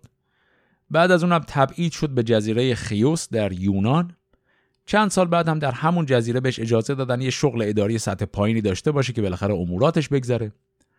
در سال 1888 یعنی ده سال بعد از پایان دوره مشروطه آقای نامق کمال که داشت روی یک کتاب درباره کلیات تاریخ عثمانی کار می‌کرد یه نامه ای از دربار دریافت کرد که مجوز انتشار کتابش رو لغو کرده بود و ایشون فردای همون روزی که نامه لغو مجوز رو گرفت از دنیا رفت. در سالهای آخر عمرش هم کلا از هر نوع بهبود وضع سیاسی ناامید شده بود. با پایان دوره مشروطه دوره تنظیمات هم تمام میشه و ما وارد سومین دوره اصلاحات در عثمانی میشیم. این سومین دوره رو بهش میگن دوره حمیدی. اولین دوره اصلاحات همونی بود که زیر نظر سلطان محمود دوم بود که با تشکیل اون ارتش جدید شروع شد. دومین دوره اصلاحات همین که بود که بهش گفتیم تنظیمات. و این سومی هم زیر نظر مستقیم سلطان عبدالحمیده بهش میگن دوره حمیدی. این دوره سوم خیلی شبیه به دوره اول یعنی به عبارتی سلطان عبدالحمید برمیگرده به سیاست های پدر بزرگش و یه نوع اصلاحات اقتدارگرای جدیدی رو شروع می‌کنه به قصد مدرن کردن ساختار اداری و سیاسی کشور ولی مخالف هر گونه آرای لیبرال علل خصوص هر چیزی که بوی دموکراسی بده. اما قبل از اینکه بریم سراغ بحث اصلاحات حمیدی یه توقف مختصری داشته باشیم درباره دوران کوتاه مجلس مبعوثان عثمانی و یه چند دقیقه حرف بزنیم درباره تأثیر این مجلس بر گفتمان سیاسی در ایران. یه سال ساده بپرسیم. وقتی جریان نوشتن قانون اساسی و بعد از اون تشکیل مجلس در عثمانی داشت پیش می‌رفت جامعه ایران تا چه حد اخبار این اتفاقات رو دنبال می‌کرد و چه واکنشی به این مسائل داشت؟ خب این سوال ساده است ولی جوابش خیلی سخته. جواب قطعی که خب نداریم اصلا ولی میشه یه حدس هایی درباره نفوذ گفتمان قانون اساسی از عثمانی به ایران داشت. یه زاویه خوب برای دیدن این تاثیر نگاه کردن به شیوه انتقال اخبار این جریان ها در ایران بود. مهمترین روزنامه فارسی زبان اون زمان که در استانبول منتشر می‌شد و در ایران هم فروخته می‌شد روزنامه اختر بود. این روزنامه اختر منش انقلابی و اعتراضی نداشت. روزنامه خیلی ملایم و معتدلی بود. از قضا شروع انتشارش هم در همون سال 1876 میلادی معادل با 1254 هجری شمسی بود که دقیقا همون سالی بود که گفتیم بحث نوشتن قانون اساسی در عثمانی شروع شد. روزنامه اختر با جدیت اخبار مربوط به تصویب این قانون و مراحل انتخابات و تشکیل اولین مجلس عثمانی رو به فارسی نقل کرد که نشون میده حداقل بخشی از جامعه باسواد ایران مستقیما اخبار مشروطه عثمانی رو از یک منبع موثق فارسی زبان ساکن استانبول داشتن دنبال می‌کردن. مثلا روزنامه اختر کل متن فرمان سلطان برای تصویب قانون اساسی رو به فارسی ترجمه کرد و منتشر کرد. بعدم روزی که مجلس تشکیل شد باز کل سخنرانی سلطان عبدالحمید در جلسه افتتاح مجلس رو به فارسی در آورد و چاپ کرد. پس این اخبار رو خیلی مفصل منتشر می‌کردن. حالا تا اینجا شاید خیلی هم عجیب نباشه چون به حال عثمانی همین بغل دست ایران بوده دیگه. اما من می‌خوام برای چند دقیقه توجه مختصری بکنیم نه به فقط نقل اخبار مشروطه بلکه به مقالاتی که درباره مشروطه عثمانی در اختر منتشر می‌شد و مقالات تحلیلی بود. این مقالات دریچه کوچکی باز می‌کنه به اینکه فضای فکری قشر باسواد ایران در قبال مفهوم دموکراسی و قانونگرایی چی بود؟ چون به هر حال این مقاله خطاب به مخاطب عثمانی که نوشته نشده مخاطب ایرانی دیگه. برای همین میشه فهمید گفتمان عمومی ایران در چه فضایی بوده. من بخشای مختصری از سرمقاله شماره 14 از سال 3 روزنامه اختر رو که میشه تاریخ 24 مارچ 1877 این رو می‌خونم. این شماره شماره بود که درست بعد از افتتاح مجلس مبعوثان چاپ شد. دیگه قانون اساسی رو گذاشته بودن انتخابات کرده بودن مجلس رسما افتتاح میشه. سرمقاله این شماره عنوانش هست اساس مسلمانی خط تیره قانون اساسی. خلاصش رو من اینجا برای شما بخونم. اینطوری میگه. اساس مسلمانی هر نیکی و هر خیر و حق و راستی را دوست داشتن و بدان گرویدن و از ازداد آنها تبرا و دوری جستن است. اساس مسلمانی عدالت است حریت است انسانیت است و به طور کلی حق شناسی و حق گذاری است. ولی باید دانست که آیا این نیکی و خیر و حق و راستی و مانند آنها را بی ملاحظه مظهرها و فائل آنها باید دوست داشت؟ و این یکی را هم باید محقق کرد که آیا این اوصاف در نهاد تمامی اجناس آفریدگان و اصناف امم گذاشته شده است یا آنکه به طور انحصار در بعضی هست و در بعض دیگر نیست؟ مانند اینکه سخن حق و خیر را همه کس می‌تواند بگوید. صفت نیک و کردار سواب را هر فردی از افراد ممکنات تواند داشت. واضحتر بگوییم بالفرض سخن نیک از هر بر و فاجری و از هر صالح و طالحی بروز تواند کرد و کار خوب و عمل صحیح از هر مؤمن و منکر و عالی و دانی آشکار تواند گردید. اگر راستبین و راستجو باشیم یقینا باید همه اقسام نیکی ها را به فراخور حال و موقع و اندازه خود تصدیق کرده و آنها را دوست بداریم. هرگاه از شخص غیر مسلمی آثار سخا و کرم و حلم و دیگر اخلاق حسن سر بزند بگوییم اینها زمه است و به اعتبار محل حال را هم تقبیح و تشنیع نماییم. هاشا اساس اسلام علل اجمال این است که اشارت کرده شد. اکنون از وضع ترکب دولتها و ملتها و صورت جریان احکام شرایع و قوانین عادلانه در آنها را و نسبتها و ارتباطها را که در اجزای ملک و ملت از جهات مذکوره هست باید بفهمیم؟ تا آنکه علل امیا نگوییم قانون اساسی با اساس اسلام منافات و تناقض دارد یا آنکه به واسطه قانون اساسی وحنی در ارکان اسلامیت حاصل تواند گردید. یک هیئت اجتماعی که نگاهداری آن و حقوق آن را دولتی در عهده دارد. خواه یک ملت و یک قوم بوده و دین و مذهب آنها هم یکی باشد و خواه از اقوام مختلفه و اصحاب ادیان و مذاهب متنوعه مرکب گردد. به دو چیز قائم و پایدار تواند شد. یکی عدالت دومی حریت است و این دو شرط متلازمان هستند که هیچ کدام بی وجود دیگری صورت نتواند بست. عدالت بی حریت ناتمام است و حریت بی عدالت مستلزم هر گونه هرج و مرج در اطوار مدنیت است. عدالت حریت را نگاه دارد و حریت عدالت را اکمال کند. این است که اساس قانون اساسی به این دو پایه محکم استوار شده و مدار تمامی احکام و مندرجات و فصول و ابواب آن بر عدالت و حریت باید باشد. بنابراین نباید در مقام حدود الفاظ و عبارات به خیالات ناقصه پیروی کرده و بگوییم وضع قانون با شریعت موافق نیست. زیرا شریعت یعنی دیانت به طور مطلق روح زندگیانی های ما است. قوانین حقه و عادلانه که صدمه و تعرضی به حال دیانت ندارد به منزله جسم و کالبد آن روح است.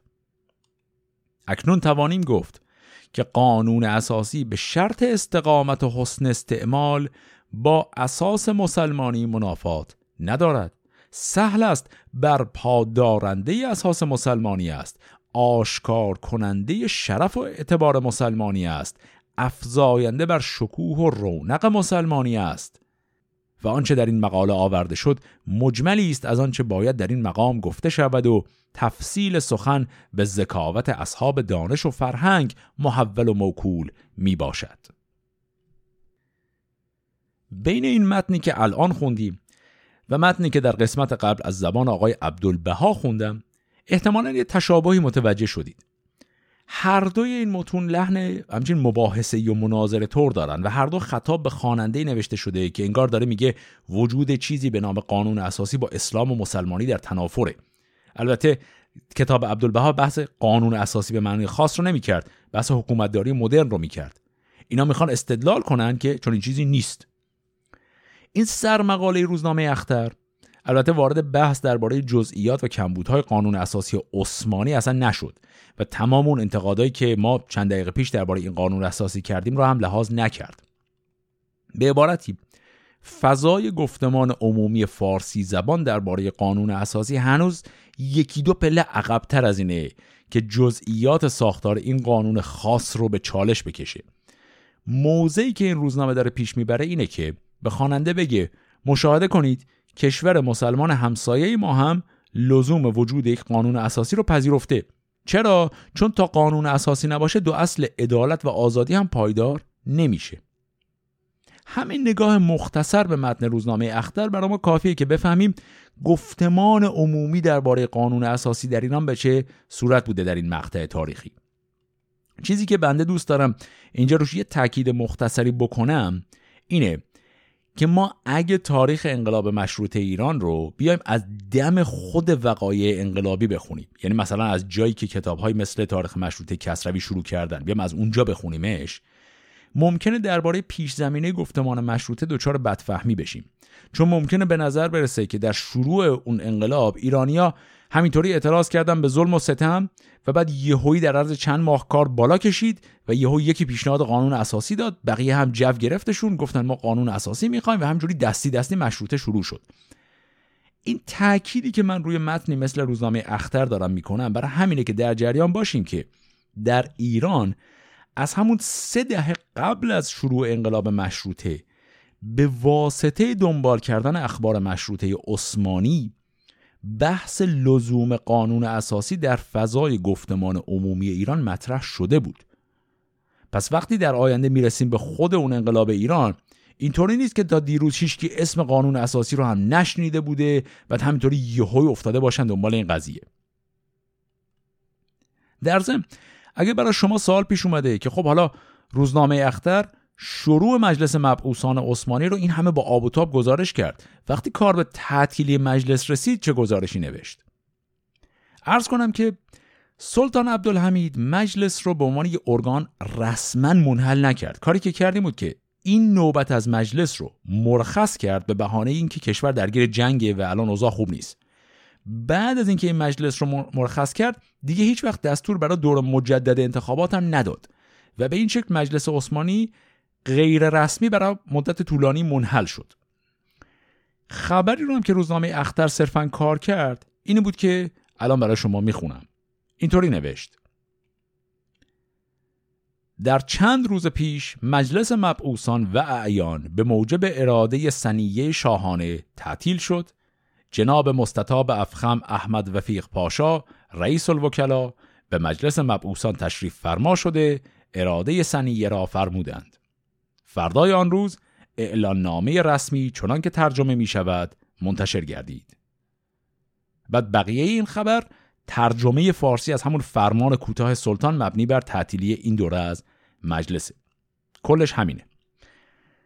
از این لحن خشک و ساده روزنامه اختر میشه حد زد که تعطیلی این مجلس همونطور که برای خود نمایندگان مجلس خیلی ناگهانی و ناراحت کننده بود برای نویسندگان این روزنامه هم خبر مساعدی نبود. ولی طبعا از ترس دردسرهای احتمالیش هیچ تحلیل خاصی درباره این خبر منتشر نکردن و فقط در حد همین دو سه جمله قضیه رو گزارش کردن و تمام. خب همینجا بحث روزنامه اختر رو ببندیم و برگردیم سراغ ادامه مرور تاریخ عثمانی. گفتم که انحلال مجلس منجر به پایان دوره تنظیمات شد. حالا می‌خوایم وارد دوران اصلاحات حمیدی بشیم. پس بریم و وارد این قسمت از بحث بشیم.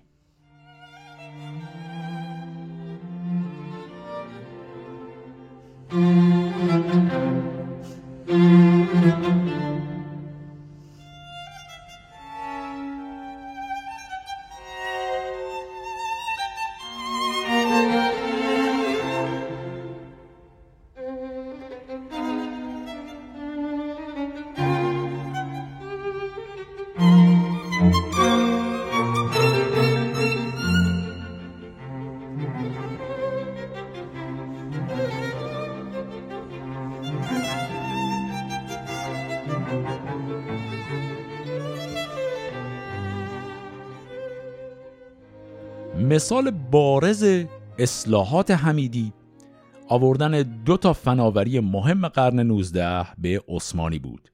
یکی راه آهن و دیگری تلگراف. هر دو از چند دهه قبل از دوره عبدالحمید هم به عثمانی اومده بود ولی در دوره ایشون گسترش زیادی پیدا کرد. در قلمروی عثمانی دو تا مجموعه خط آهن مهم تأسیس شد یکی شرقی غربی بود که عثمانی رو به قلب اروپا متصل کرد و باهاش می‌شد از استانبول تا وین رو با قطار رفت و دیگری شمالی جنوبی بود که دمشق رو به مدینه وصل کرد. در انتهای قرن 19 سرجم بیشتر از 3000 مایل خط راهان در عثمانی به راه افتاد که در قیاس با کشورهای اروپایی هنوز خیلی کم بود ولی مثلا از ایران که دیگه خیلی بیشتر بود. در همون زمان در کل ایران ما فقط یک خط نه مایلی راهان داشتیم بین تهران و شابدالعظیم که اونم صرفا برای دلخوشی ناصرالدین شاه ساخته شده بود. اما ورود تلگراف به عثمانی از راه آهن هم مهمتر بود. ظهور تلگراف در این کشور احتمالا بهترین مثال از روحیه این مسلحان اقتدارگراست. سلطان عبدالحمید به تلگراف علاقه خیلی زیادی نشون داد و خطوط تلگراف رو در کل کشور سریع وصل کرد و حتی بودجه فراوانی گذاشت برای تربیت تلگراف خانه. چی و تمام زیرساختهای لازم دیگه. اما دلیل علاقه ایشون ربطی به گسترش ارتباطات عمومی نداشت. ایشون متوجه شده بود که تلگراف وسیله خوبی برای کنترل ولایات دوردسته. چون تا قبل از این دربار یکی رو میفرستاد به عنوان حاکم فلان ولایت دور. بعد شاید اگه وقت می‌شد حالا سالی یکی دو بار از اون طرف هم گزارش می‌گرفت ببینه داره چه کار می‌کنه اکثر اوقات اون حاکم برای خودش در همون ولایت دور هر کاری دلش می‌خواست. می‌کرد دربار مرکزی هم نظارتی نداشت. اما حالا که تلگراف اومده سلطان نظارت مستقیم داره. هر وقت بخواد به اون حاکم محلی مستقیما دستور میده. اگه بخواد طرف همونجا اصلا عزل می‌کنه. و به بیان دیگه سلطان به امید اینکه کل کشور مثل عروسک خیمه شب بازی بیفته دستش و دیگه نخواد کار حکومت رو بسپره به واسطه ها استقبال کرد از فناوری تلگراف. طبعا هم تلگراف و راه آهن خیلی بیشتر از اون چیزی که سلطان می‌خواست در گسترش ایده های مدرن در عثمانی نقش داشت. پس اینجا هم داریم یه الگوی شبیه به همون وضع تنظیمات که قبلا شنیدیم و می‌بینیم. اینکه اصلاحات اقتدارگرایی دریچه ای رو به قصد تمرکز بیشتر قدرت باز می‌کنه. ولی وقتی این دریچه باز بشه دیگه نمیشه کنترل کرد که چه چیزی بیاد تو. در همین دوران انتشارات کتاب و مجلات هم گسترش پیدا کرد. تعداد چاپخونه های استانبول در فاصله دو دهه از 54 تا چاپخونه رسید به 99 تا. یعنی تقریبا دو برابر شد. در کنار این گسترش انتشارات البته سانسور دولتی هم گسترش داشت. حجم سانسور در دوره عبدالحمید از بدترین روزای سانسور دوره تنظیمات قبلیش هم بدتر شد. سانسور در حدی شد که کار به چیزای مسخره رسید. مثلا هر نوع اشاره به قتل سران مملکت در تمام جراید ممنوع بود. حتی اگر صرفا نقل خبر مثلا کشته شدن یه شاهی در یک کشور دیگه بود. در این حد که وقتی ملکه اتریش ترور شد روزنامه های عثمانی اجازه نداشتن خبر کار کنن. به جاش برداشتن نوشتن که ملکه اتریش بر اثر بیماری زاتوریه مرد.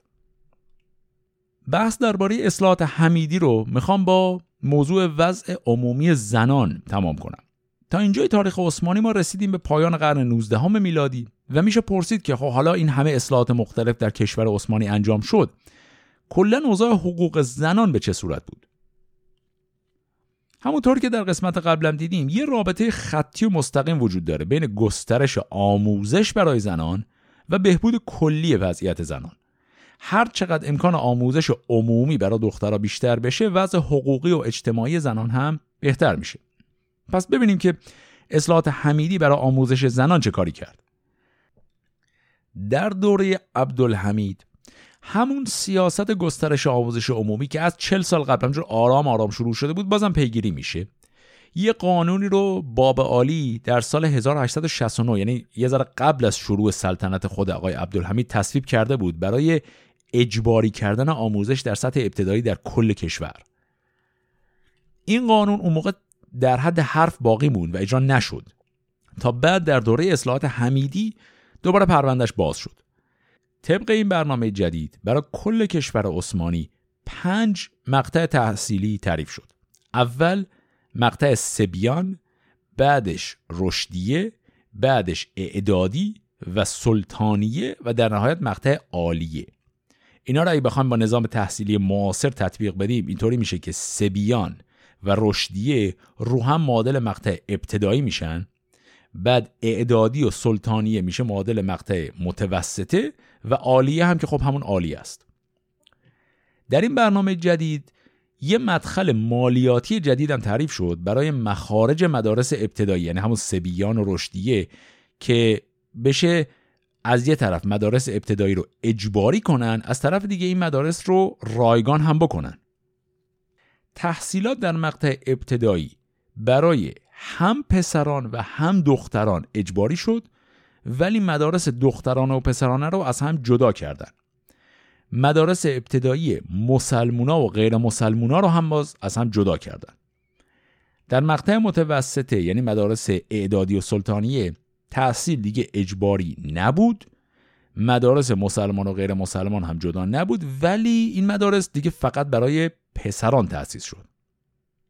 برای مقطع عالیه قبلا خب مدارس نظامی و افسری و اینا که به جای خودش بود ولی در این دوران دو تا مؤسسه به های دارالمعلمین و دارالمعلمات هم تأسیس می‌کنن که مراکز تربیت معلمای مرد و زنه. علاوه بر اینا در انتهای قرن 19 اولین دانشگاه مدرن در عثمانی تأسیس میشه که اول اسمش گذاشتن دارالفنون عثمانی ولی بعدا اسمش شد دانشگاه استانبول. برای ورود به مراکز تحصیلی عالیه باید معادل دیپلم دبیرستان رو میداشتی که می‌شد دیپلم همون سلطانیه تا بتونی وارد بشی. به استثنای دارالمعلمات. چرا؟ چون دارالمعلمات فقط دانشجوی زن می‌گرفت چون قرار بود معلم زن تربیت کنه. و برای زنا هم گفتیم مقطع متوسطه تو اون زمان هنوز تعریف نشده بود. پس ورودی های دارالمعلمات باید دیپلم رشدیه می داشتن یعنی معادل دیپلم ابتدایی. علاوه بر این نظام آموزشی که الان عرض کردم مدارس دیگری هم در عثمانی در اون زمان وجود داشت به خصوص در سطح ابتدایی. اکثر اقلیت های قومی و مذهبی برای خودشون تو همون محله و اجتماع خودشون مدارس ابتدایی تأسیس کردن که با بودجه دولتی تأمین نمی‌شد و بودجهش رو از همون خود اون اجتماع محلی می‌دادن. علاوه بر اینها هم مدارس ابتدایی بودند که مبلغین مذهبی اروپایی به خصوص فرانسوی ها در عثمانی تأسیس کردند که خب اینا هم باز بودجهشون رو دولت نمی‌داد. ولی طبق این قانون جدید آموزش عمومی تمام این مدارس همین اقلیت های دینی و مبلغین اروپایی اینا هم باید مجوزشون رو از دولت می‌گرفتن. یعنی دولت یه سری مدرسه دولتی داشت که مدیریتش به خود دولت بود. باقی مدارس مجوزش رو باز به حال باید دولت می‌داد. رشد تحصیلات زنان در دهه پایانی قرن 19 البته از معیارهای معاصر ما خیلی دور بود و شامل تحصیلات متوسطه و عالیه نمی‌شد. ولی همین سطح هم منجر به گسترش و حضور زنان در فضای فکری عثمانی شد. مثلا دهه آخر قرن 19 میلادی دوره گسترش مجلات و روزنامه های زنان در عثمانی بود. معروفترین این مجلات اسمش بود خانیملر مخصوص غزته که میشه مجله مخصوص خانم ها البته همونطور که چند دقیقه قبل عرض کردم در فضای حالا اون سانسور دوره حمیدی این مجلات نمی‌تونستن وارد گفتمان اعتراضی سیاسی بشن. به همین دلیل محتوای اینا انتقادی و اینا نبود. ولی همین که وجود داشتن خودش در گسترش بحث حقوق زنان در عثمانی خیلی موثر بود. یه آمار ساده ارز کنم از نیمه قرن 19 تا سال 1923 که پایان دوره امپراتوری عثمانی و شروع دیگه جمهوری ترکیه مدرن بود تو این بازه سرجم حداقل چهل تا مجله و نشریه زنان در عثمانی منتشر شد که حالا خیلی هاشون در حد چند تا شماره بیشتر دووم نیاوردن. ولی بازم نشون دهنده یک مسیر جدید در گفتمان حقوق زنان در این کشور بود توی مجله از چیزایی مثل تربیت کودکان و اصول خانداری و این چیزا مطالب پیدا می‌شد در کنارش مطالبی درباره حقوق زنان و حتی اخبار جنبش های مربوط به کسب رأی زنان در اروپا هم منتشر می‌شد.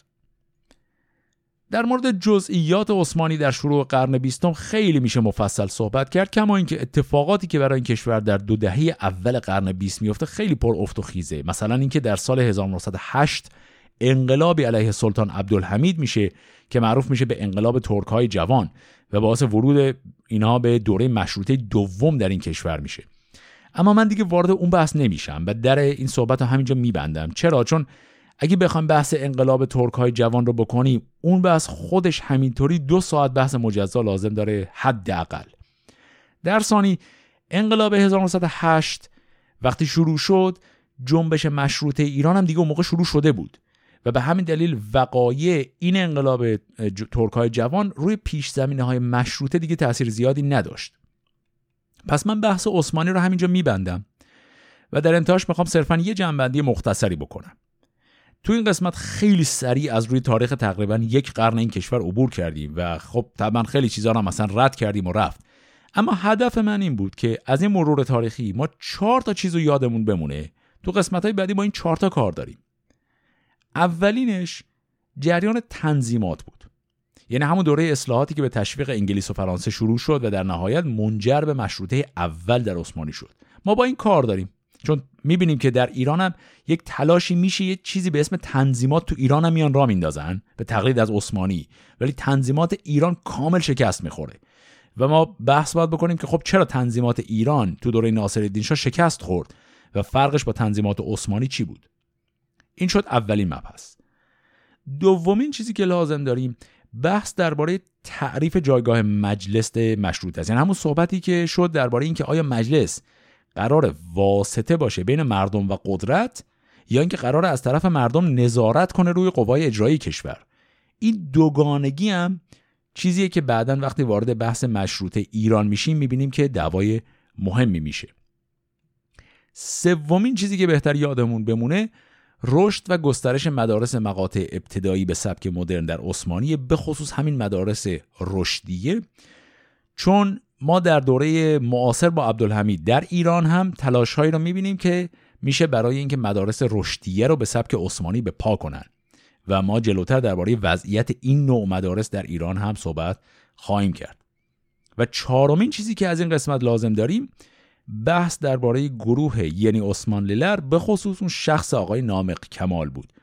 ظهور این جنبش روشنفکری و تلاش اینا برای ادغام مفاهیم لیبرال غربی با چارچوبای اسلامی.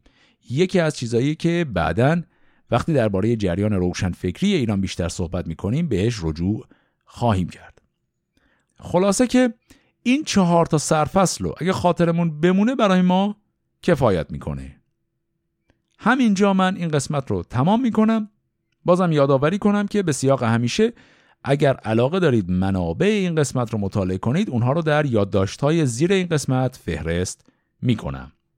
تا ماه آینده و قسمت بعدی فعلا خدا نگهدار